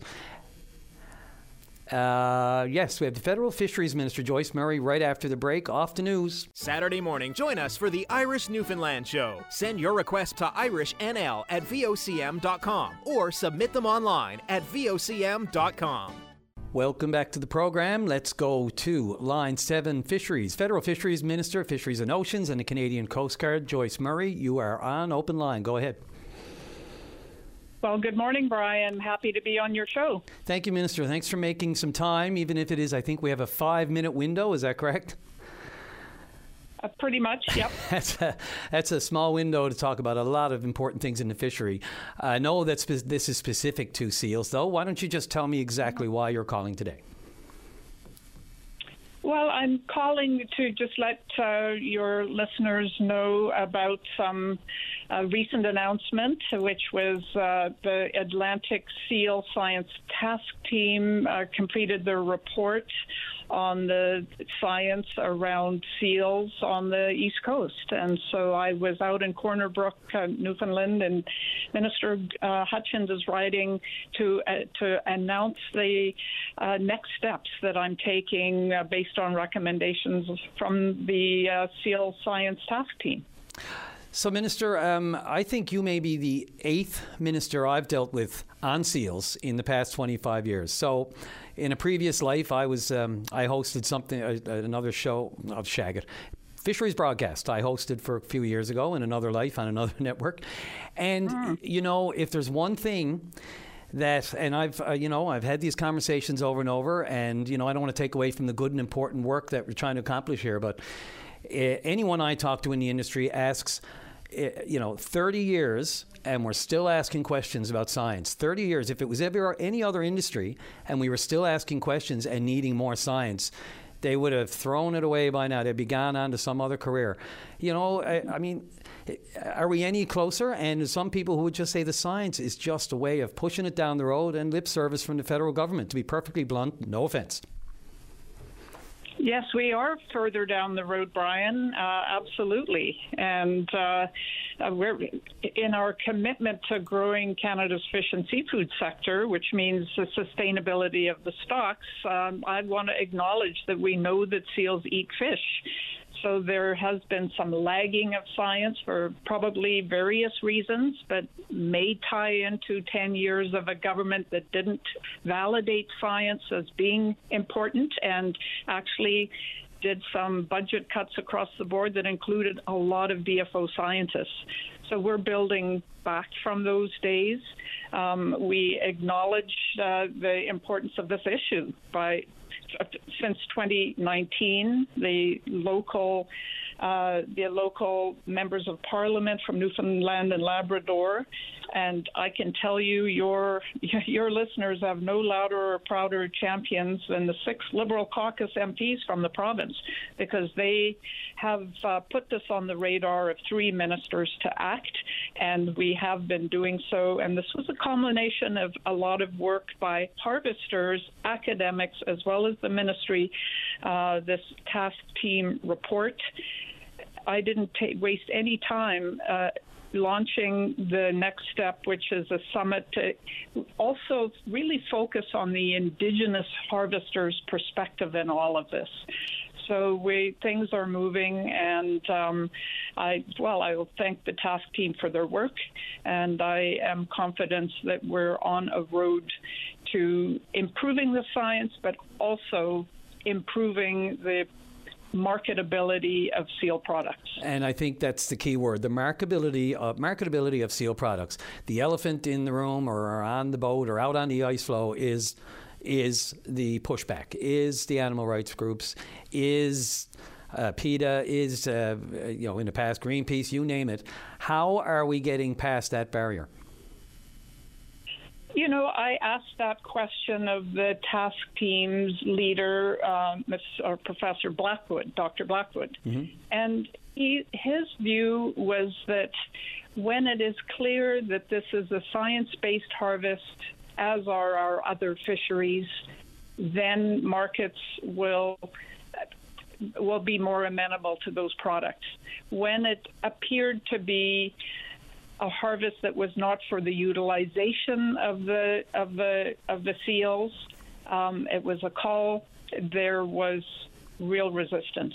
So we'll be looking to um, ensure that the markets and potential markets know that this is a science-based fishery as with any other fishery. And my goal actually is that we are using 100% of a seal uh, in in uh, valuable products that uh, some of which will, are still under development, but there are many ways that this is uh, this fishery can provide um, processing jobs and other jobs from the various aspects of the of the sealed products. So we're- when the market that this is a harvest as are other fishery harvests and that the that seal is being fully utilized uh, Mr. Blackwood's view is that that will shift uh, some of the context that was a problem for the fishery uh, in previous decades. I think most people would say that the biggest problem is the pressure that these groups apply to the federal government,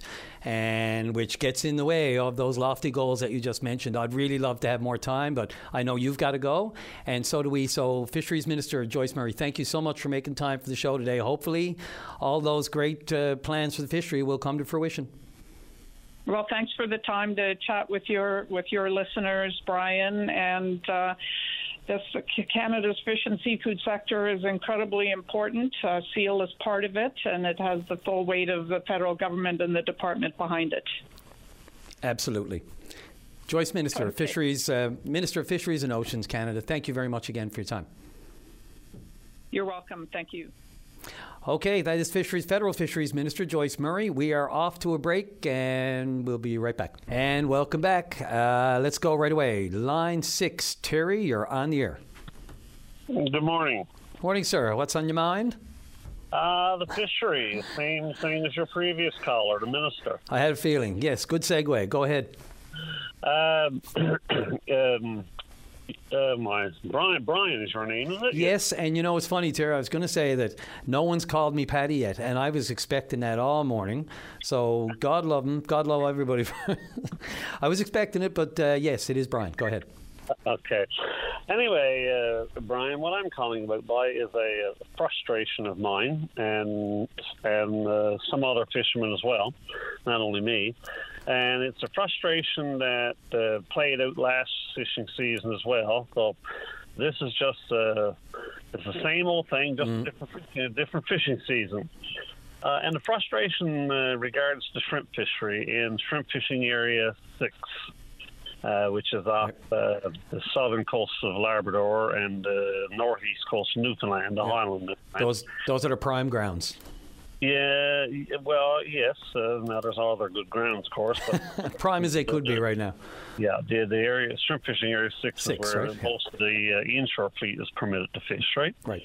Um, and the frustration is this: uh, we can't get the season opened, uh, so we can go fishing. Um, I don't know if you are familiar with last year's going on, but uh, we had the same going on last year. And the only way we got it open last year is my boat had to go out on a protest fishery. She went fishing illegally because DFO had not opened the season, and she was only departed the wharf a matter of hours before DFO took steps to get it open. And they never even charged him with illegal fishing, uh, didn't seize his catch, nothing.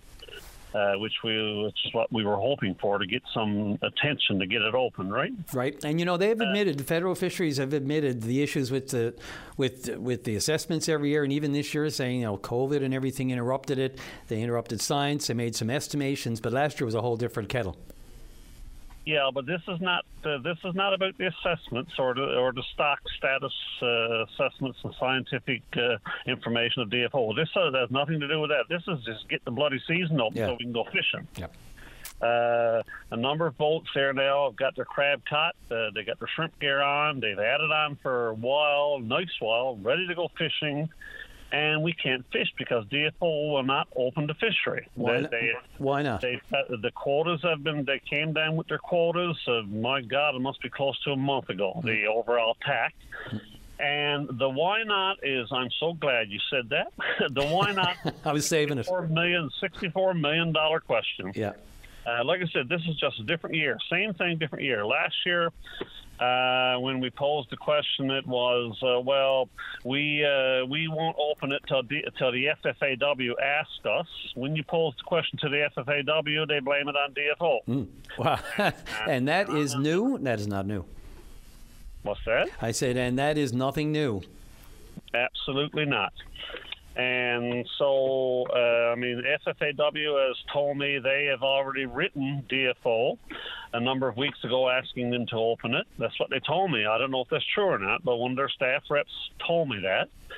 Uh, but up till now, DFO has not opened it, uh, and we can't go fishing. I mean, uh, it's ridiculous. It's utterly ridiculous. I've contacted CNL and they contacted the DFO, and uh, they haven't even replied to his latest email. This first email, after many days of procrastination and and resending the email, Ryan Cleary did get a reply saying. Uh, basically, the bureau, typical bureaucratic answer. Well, we'll have it open in due time. We're consulting with the fleet representatives and all this old bullshit, right? But Terry, due time will probably be too late pretty soon, won't it? Well, see, the way Area 6 shrimp works in late years, where the resource is, is not as strong as it used to be, is if you don't, there's excellent catch rates out there now. Now, you might say, how do you know that if nobody's fishing? I know it because the, the factory freezers are fishing in Area 6 now, and have been for a while, and they're having excellent catches. Right. And, uh, so, but as the year goes on, once you get into June month, we often get slobby water. I don't know if you know what that means. but you your broadcast, so I dare say you do. I do, but the average listener probably doesn't. You could probably describe it more than I, but I, I am familiar with the term. Yeah, the water gets full of gill, and Yeah. then your shrimp trawl gets dirty, and it doesn't fish. It's So- gross. Yep. And and not only that, but the, the the catch rates go down even if the water does not get slobby, and it becomes uneconomical, especially this year with the huge price of fuel. And shrimp dragging is a high consumption of fuel fishery. Uh, you know, you don't, you burn several times more, uh, quadruple, and whatever the term is beyond quadruple, quintuple more. I can't imagine, Terry, because we know in a good year it's a challenge, right? Fuel and all the other to get geared up. I can't imagine this year. Yeah, I was going to say, saying you burn so much more fuel at shrimp than you do at crab or turbot, which is fixed gear fisheries. Your motor is only idling as you're taking back the gear. Right. But shrimp fishing, I mean, the throttle's to the dash practically the whole time you're dragging. Yeah, yeah. So Need that so- power. Yep. Yeah, so combine that high fuel consumption with very high diesel prices and a low catch rate, and the price is down from what it used to be. There won't be a shrimp fishery if we don't soon get it open. Well, Terry, I've got someone from, uh, I believe, CNL. They've had a news conference this morning. Uh, I think it was more specific to um, to safety regulations after the in the wake of this sinking of the Sarah Ann, of course. But um, we've got someone. I think Merv's going to come back on and just uh, give us a little uh, recap of what happened this morning at their news conference. I gotta run. I'm getting close up to the to the bottom of the hour, and I got another call I want to squeeze in. Anything you want to wrap up with? Well, anyway, yes, I know about the news conference. I was talking to Ryan Cleary earlier, and. Right. Uh, but uh, yes, I mean, uh, uh, we're, I'm hoping somebody from DFO, some bureaucrat from the White Hills and DFO, or somebody from the FFAW is listening to this conversation because we want the fishery open. We want to go fishing. It's plain and simple as that. I can't make it no simpler than that. You know, so open the GD fishery by, Mm. you know, and, and get off your butts in there on the White Hills and and and and, and so we can untie from the wharf and go fishing. Loud and clear, Terry. Thanks for the call. Appreciate it. Have a great weekend. Safe. You too. Thank you. All right. That's Terry. We're going to take, and uh, who we going, Dave? Angela. Uh, line one. Go ahead. You're on the air. Good morning, Brian. Good morning, Angela. How are you? Not too bad. Um, wanted to talk to you about the situation that's ongoing regarding uh, how I was dismissed of my um, job as being caregiver for my husband after two years with no answers. Um, I'll, if you allow me now, I'll tell you our story.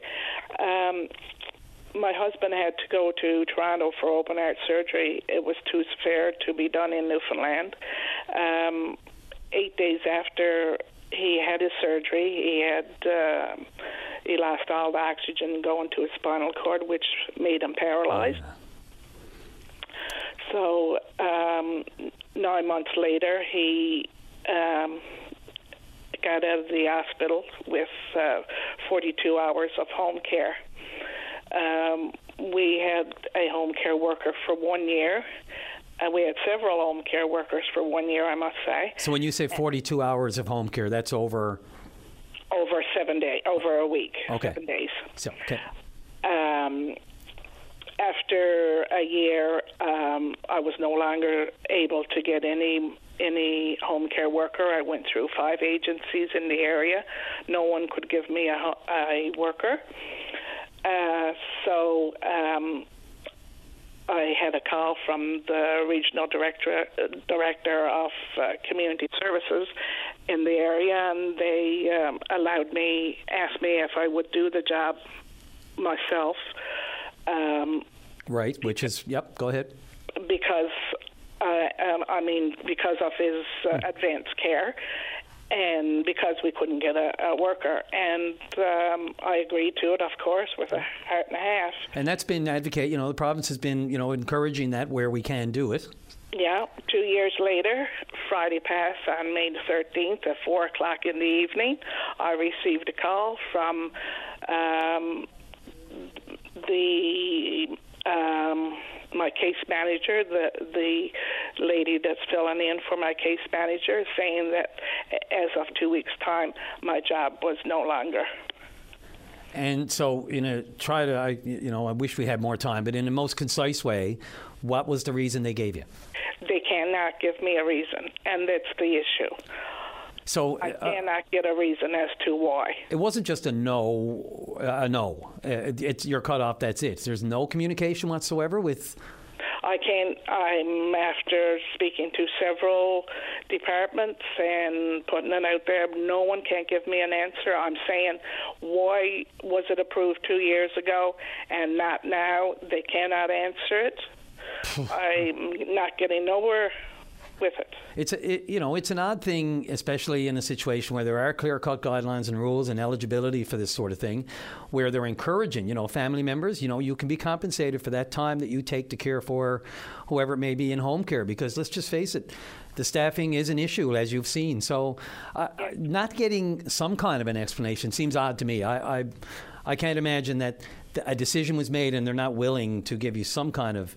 Clear- Yeah, I don't know if a decision was made two years ago and it was a wrongful, wrong decision made, and no one is willing to say that or what the answer is. I cannot get any answers.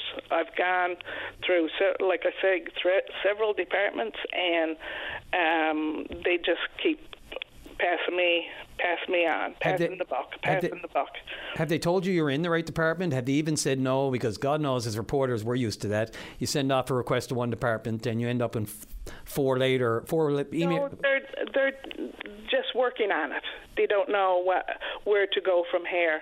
And as of So working I on it means I- there could be a dis- uh, some an explanation coming. yeah, I, I've. Um, I mean, uh, I've worked on this for one week now. I only have one week, and my job is gone. Where do I go?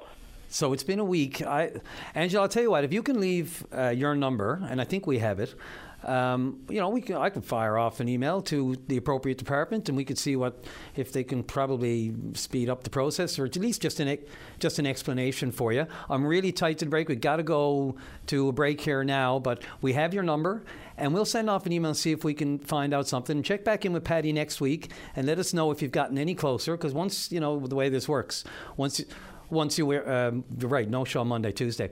But uh, once you hear this on open line, more often than not, it gets a few butts moving around. So we'll uh, we'll follow up. We have your number. Um, good luck and stay in touch. Okay, thank you. Thanks so much, Angela. All right, off to the break. Weekdays on VOCM, it's Open Line with your host, Paddy Daly. Join the conversation each morning from 9 a.m. to noon on your VOCM. We get people talking. Welcome back to the program. Into the home stretch, the speed round, if you will. Going to Kim on line three. You're on the air. Hi, good morning, Brian. How are you? Hi, Kim. I'm great. Bye. I'm looking out. I can see the sun right through the studio, and I can't wait. That is a bonus this weekend, and that's for sure. You got it. Now, the reason why I'm calling this morning, uh, my mother, who lives in St. John's, has recently been transferred to long term care. Hmm. I have donated items to a few different organizations, and the reason for my call this morning is I'm looking to donate a fairly new hospital bed. Have you contacted John Hagee?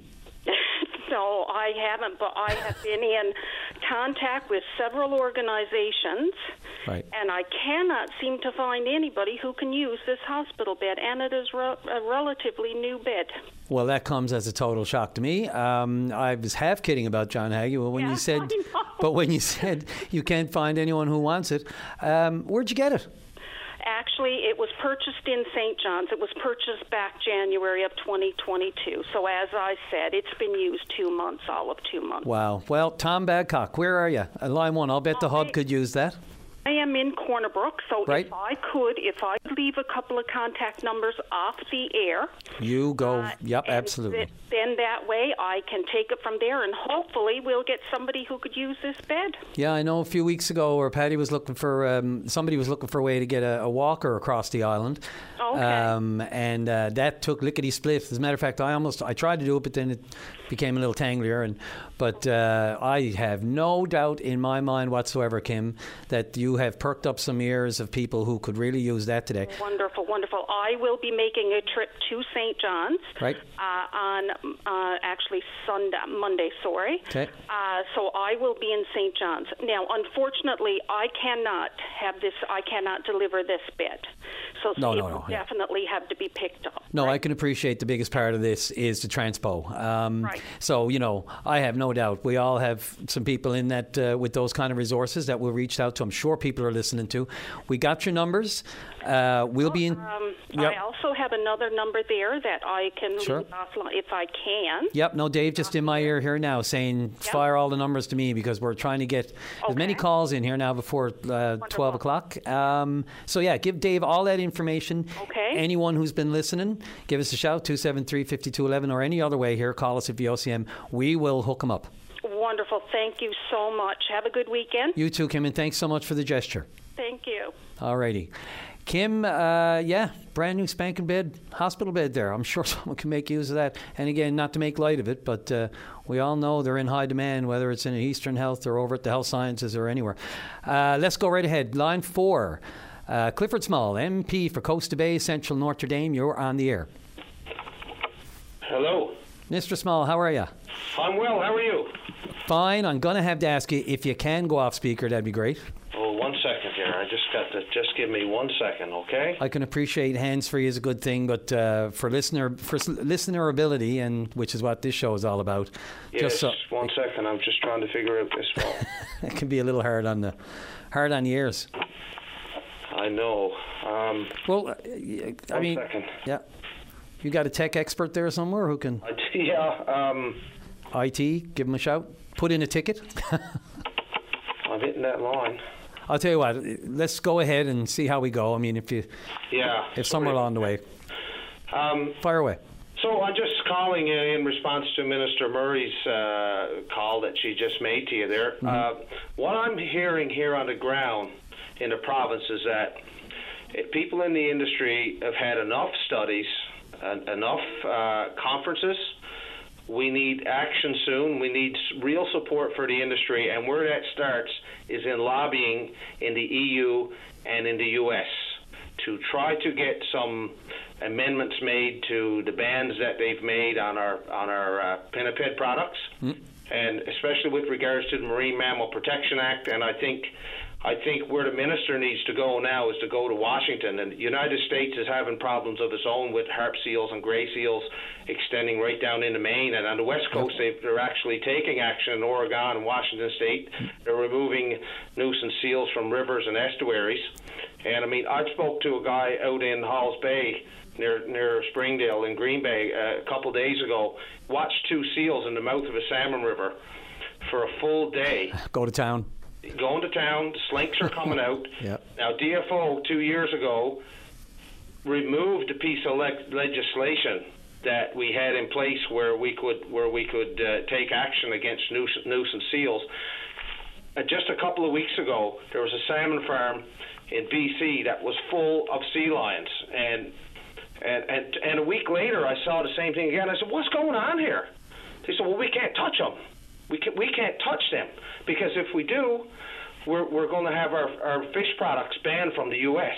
because of Marine Mammal Protection Act." And I I I, I, I had to wonder because we have Norway and Iceland who are hunting whales. The the number two source of seafood for the U.S. market is Norway. The minister needs to go to those Nordic countries and find out how they can get away with with the, the bans that that they're, they that that are on um, that are in place for, for countries that that are, are, are harvesting whales even. Oh, I can tell you how to get away with it. It's politics. It's the pressure on the EU. It's the pressure that certain countries are able to inf- to inflict or, or to impress on the powers that be. You know, it's a it's a publicity campaign more than anything. The facts are always shouted here. The contradiction and the hypocrisy around the seal industry is just mind bending. I, as I mentioned to the minister, I, I have some history with this. I think I've gone through seven, seven or eight federal and provincial ministers on this. Always the same. All the science. Uh, whenever it comes to push comes to shove, it's back to the science, back to the science, and that's 30 years of that. And I'm hearing it from the industry, people who've been in it. No other industry they know would they be able to be going through this cyclical process of not getting anywhere, and ultimately, and we all know it, it's the pressure that they they put on. It's the the pressure and the influence that these groups have. There's nothing more jarring than blood on ice. Absolutely, and that and and you know I heard I heard a reference Ken McDonald. Ke- Ken's Yeah. a, a great guy, and Ken supports what we're trying to do uh, in in FOPO uh, fisheries uh, in in the in fisheries committee with our, our seal study and and my bill. And uh, but you know what this. She just mentioned 10 years of Harper government did nothing. Well, I'll, I'll take that back a bit further and go back to the 70s and 80s when we were when we were flooded with activists. And who was empowered then? Who let that happen? Now, if the minister wants to upstage my bill and my and my motion and my study in the fisheries committee, you know what? She could take a bold step right now. She could go out and she could ban ENGOs, and uh, I heard you mention earlier about Ackerman as well, environmental non-government agency or organizations, uh, activists. Uh, she could ban those groups from operating in Canada if they use images of white coats anywhere in the world in their propagate in their propaganda. that that's misleading the world, and they're still raising money using picture of white coats. Uh, so Yeah, no, and I was just going to say, uh, you know, let's be clear here. It's it's not just the Liberals, the Tories, every government. Let's let's remove the the, the, the political stripe from this. This has been time immortal. So you know, just I, I know what you're saying, and I know the minister was on, and right now you are the opposition, and she is the minister. But I think that could be part of the problem. You know, we're fighting amongst ourselves sometimes over this, using a lot of rhetoric that's getting in the way of progress. I, yes, I agree with you. Uh, but what I what I think is going to happen here is uh, because DFO is so heavily in, infiltrated by activists that you know a bit of lip service to this will take them to the next election, yeah. and uh, our ecosystem uh, can't wait for the next election and more promises. We need uh, we need work, and it starts with with starting right away to to get into the EU and in the states and work on getting some uh, some of these trade barriers taken down. And uh, you know, if we can do a good enough job at educating the world about the ecological disaster that we have, Yep. I think that's that's our that's our only hope. And uh, and th- this is not about seal harvesting. Listen, I, I've, I've got a I've got a riding that's full of seal harvesters Yep, you're there. and uh, and like th- this year they had trouble getting crews. It's not about it's not about the seal hunt anymore. It's about a like you said, uh, 30 years. We've we've had a cod. This is the 30th anniversary of the cod moratorium. Our capelin's stocks are are, are a complete complete uh, disaster, and uh, and that's the number one uh, food in the food chain. And I'm just happy to be able to do my little part here to put some pressure and bring some awareness to this. Clifford, I, I, am really getting up to the clock. I wanted to, I just wanted to ask you really quickly: Were you, were you with Pierre Poilievre earlier this week in St. John's at the Holiday Inn? Yes, I was. And I just want to ask you: Did he know? Because I've, I've, I know I wasn't there, but I've seen footage, and I know from speaking to reporters who were there. Did he know who Jane Crosbie was? Yes, he did. Oh, interesting. Because I know they had a little bit of fun together, and he was sort of uh, encouraging her to be his uh, his uh, chaperone, maybe, or to, to guide him through the room. Yes, he he he. he uh, I think I think. He, I well, I said yes. I, yes, I I, I do. I, from what I gather, he must have known, but uh, but you know. It seemed to some that he might not have, which could have been quite a faux, faux pas, you know, for the grassroots Tories here in the we province. chats with with Jess and that, so maybe he knew, maybe he didn't. Yeah. But anyway, Yep. to Pierre Poilievre, Yep. six weeks ago he called me up. Said Cliff, I want to come to Newfoundland and hunt some seals. I said, Yeah, sure. You come on down, you hunt them up, and I'll skin them for you. I made a joke out of it because he doesn't know the regulations that are in place that prevent people from being able to do that. Okay. But when he was here in in, in Grand Falls, Windsor, uh, on Sunday, and I was talking to him in the back room, he brought it up again. I said, Pierre, I already told you. Very good. You Look, to come and hunt seals? We'll make it happen. You can't do it now. you got it. Clifford Small, thanks so much for. Uh, I really got to get to. Oh, I'm wait, Dave's going to kill me. We're uh, we're past time. Thanks for the call. Enjoy the weekend. All right, thank you. Thanks. Uh, quick break, Dave, or last call? Okay, quick break, and we're right back for the end of the show. Welcome back to the program. This is going to be the speed round, absolutely. I got three callers to get in before noon. Let's see what happens. Don Connolly, you're on the air. Thanks, Brian. Thanks so much for taking my call. No and worries. Pushing me in here on the last second. Uh, And sorry to rush I you through. make it quick. I will make it quick as I can. Um, Brian, I'm, I'm phoning on behalf of the Adult Camp for the Blind uh, committee. Uh, we've been looking for a nurse to assist us in the running of the Adult Camp for the Blind this year, uh, August 14th to the 20th at the Lions Max Simms Camp. We can't seem to find one. Uh, and so I'm ple- pleading to, to the general public, to the to the nurses or semi-retired nurses, uh, nurse practitioners, licensed practical nurses, anybody that has the ability and the the authority to to uh, administer drugs to probably 12 to 15 uh, legally blind or totally blind individuals that come from different nursing homes to attend this camp. Um, we basically, Brian, it, it, becomes a bit of a holiday for the nurse in many respects. They they dispense the medications in the morning, lunch hour, and the evening, and uh, after that they're free to to uh, enjoy the campus facilities and all that it has to offer. Um, we, the the adult camp for the blind committee, will pay for the person's gas to go and come to camp. Mm-hmm. Uh, obviously, their accommodations and their meals while at camp, and and uh, a small stipend of eight hundred dollars oh. uh, to assist them for that week. Um, but we really need a, a, a registered nurse or licensed practical nurse, uh, uh, somebody that can administer those medications uh, and and hopefully help people if there's a, a medical issue at while at the camp. Well, Don, I can only imagine. I know we got it's no secret of shortage of nurses. I can only imagine there's one out there thinking, "Wow, I wouldn't mind a camp like that," as opposed to maybe for North B next week, or or maybe you know, as you said, or as opposed to being on the floor. But look. Um, give us the best contact number, and then we'll follow up. Yeah, I'm going to give you my cell phone number because that cell phone is with me most of the times. Okay. And then we could d- discuss it with the individual that might be interested. Okay. We'd love to hear from anybody. Fire away. Six six nine nine. Six nine nine.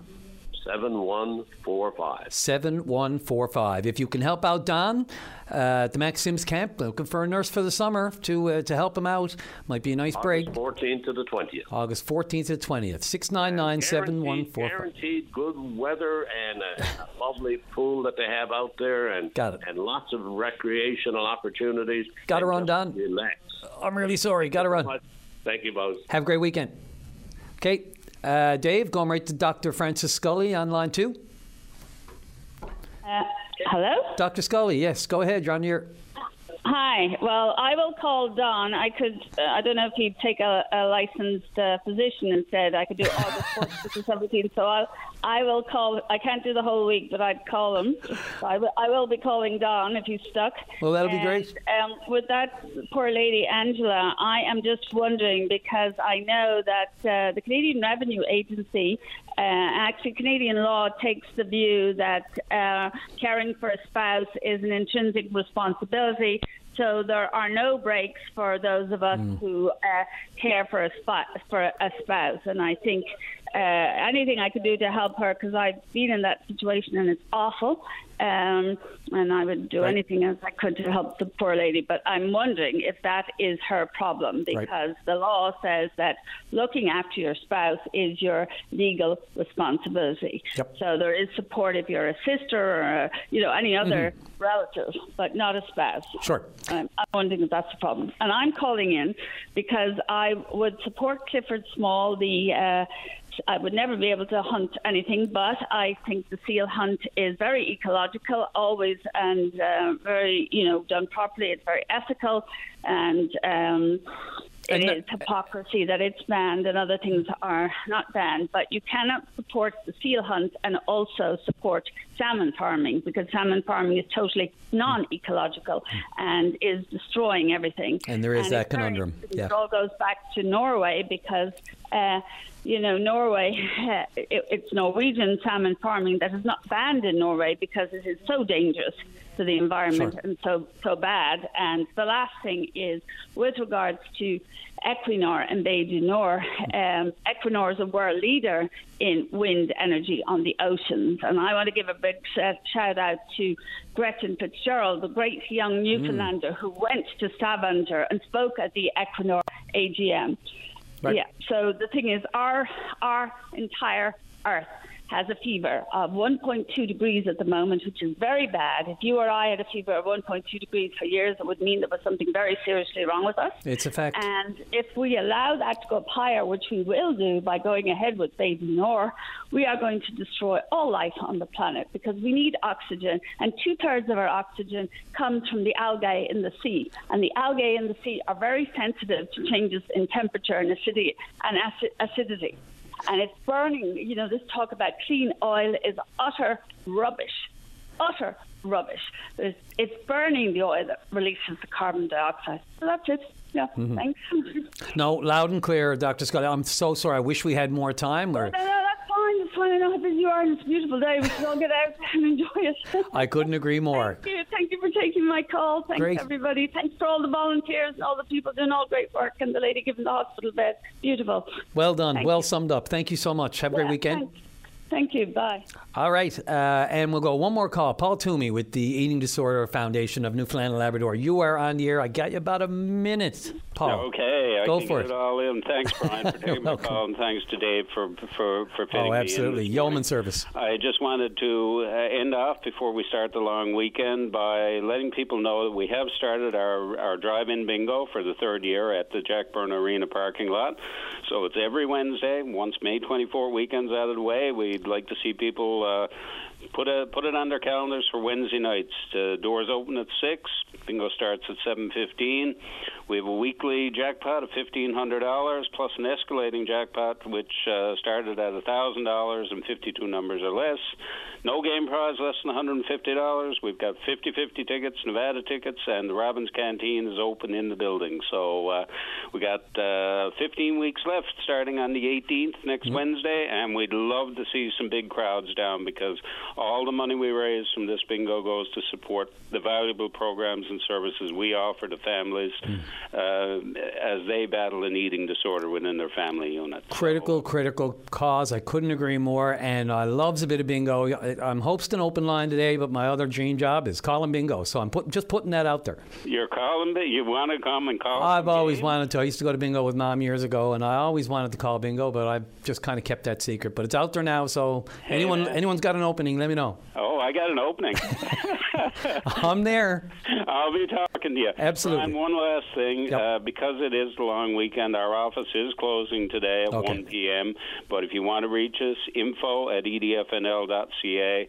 And of course, there's information about our program services on our website, edfnl.ca. Awesome. Paul Toomey with the Eating Disorder Foundation. Thanks a lot. Enjoy your weekend. Be safe. Yep. Thanks, Brian. Have a great weekend. You too, sir. Great show today, people. Thank you all to the callers. Without you, I'm just gabbing away. Enjoy the long weekend. Take it easy. Slow everything down. Be kind. Be nice. Don't park in a fire lane or a blue spot. And don't throw your cigarette butts out the window. Growlers tonight, baby. My daughter Amy and I will be there with bells on and our Growlers jerseys. No show Monday. Paddy's back on Tuesday. Till next time. Bye bye.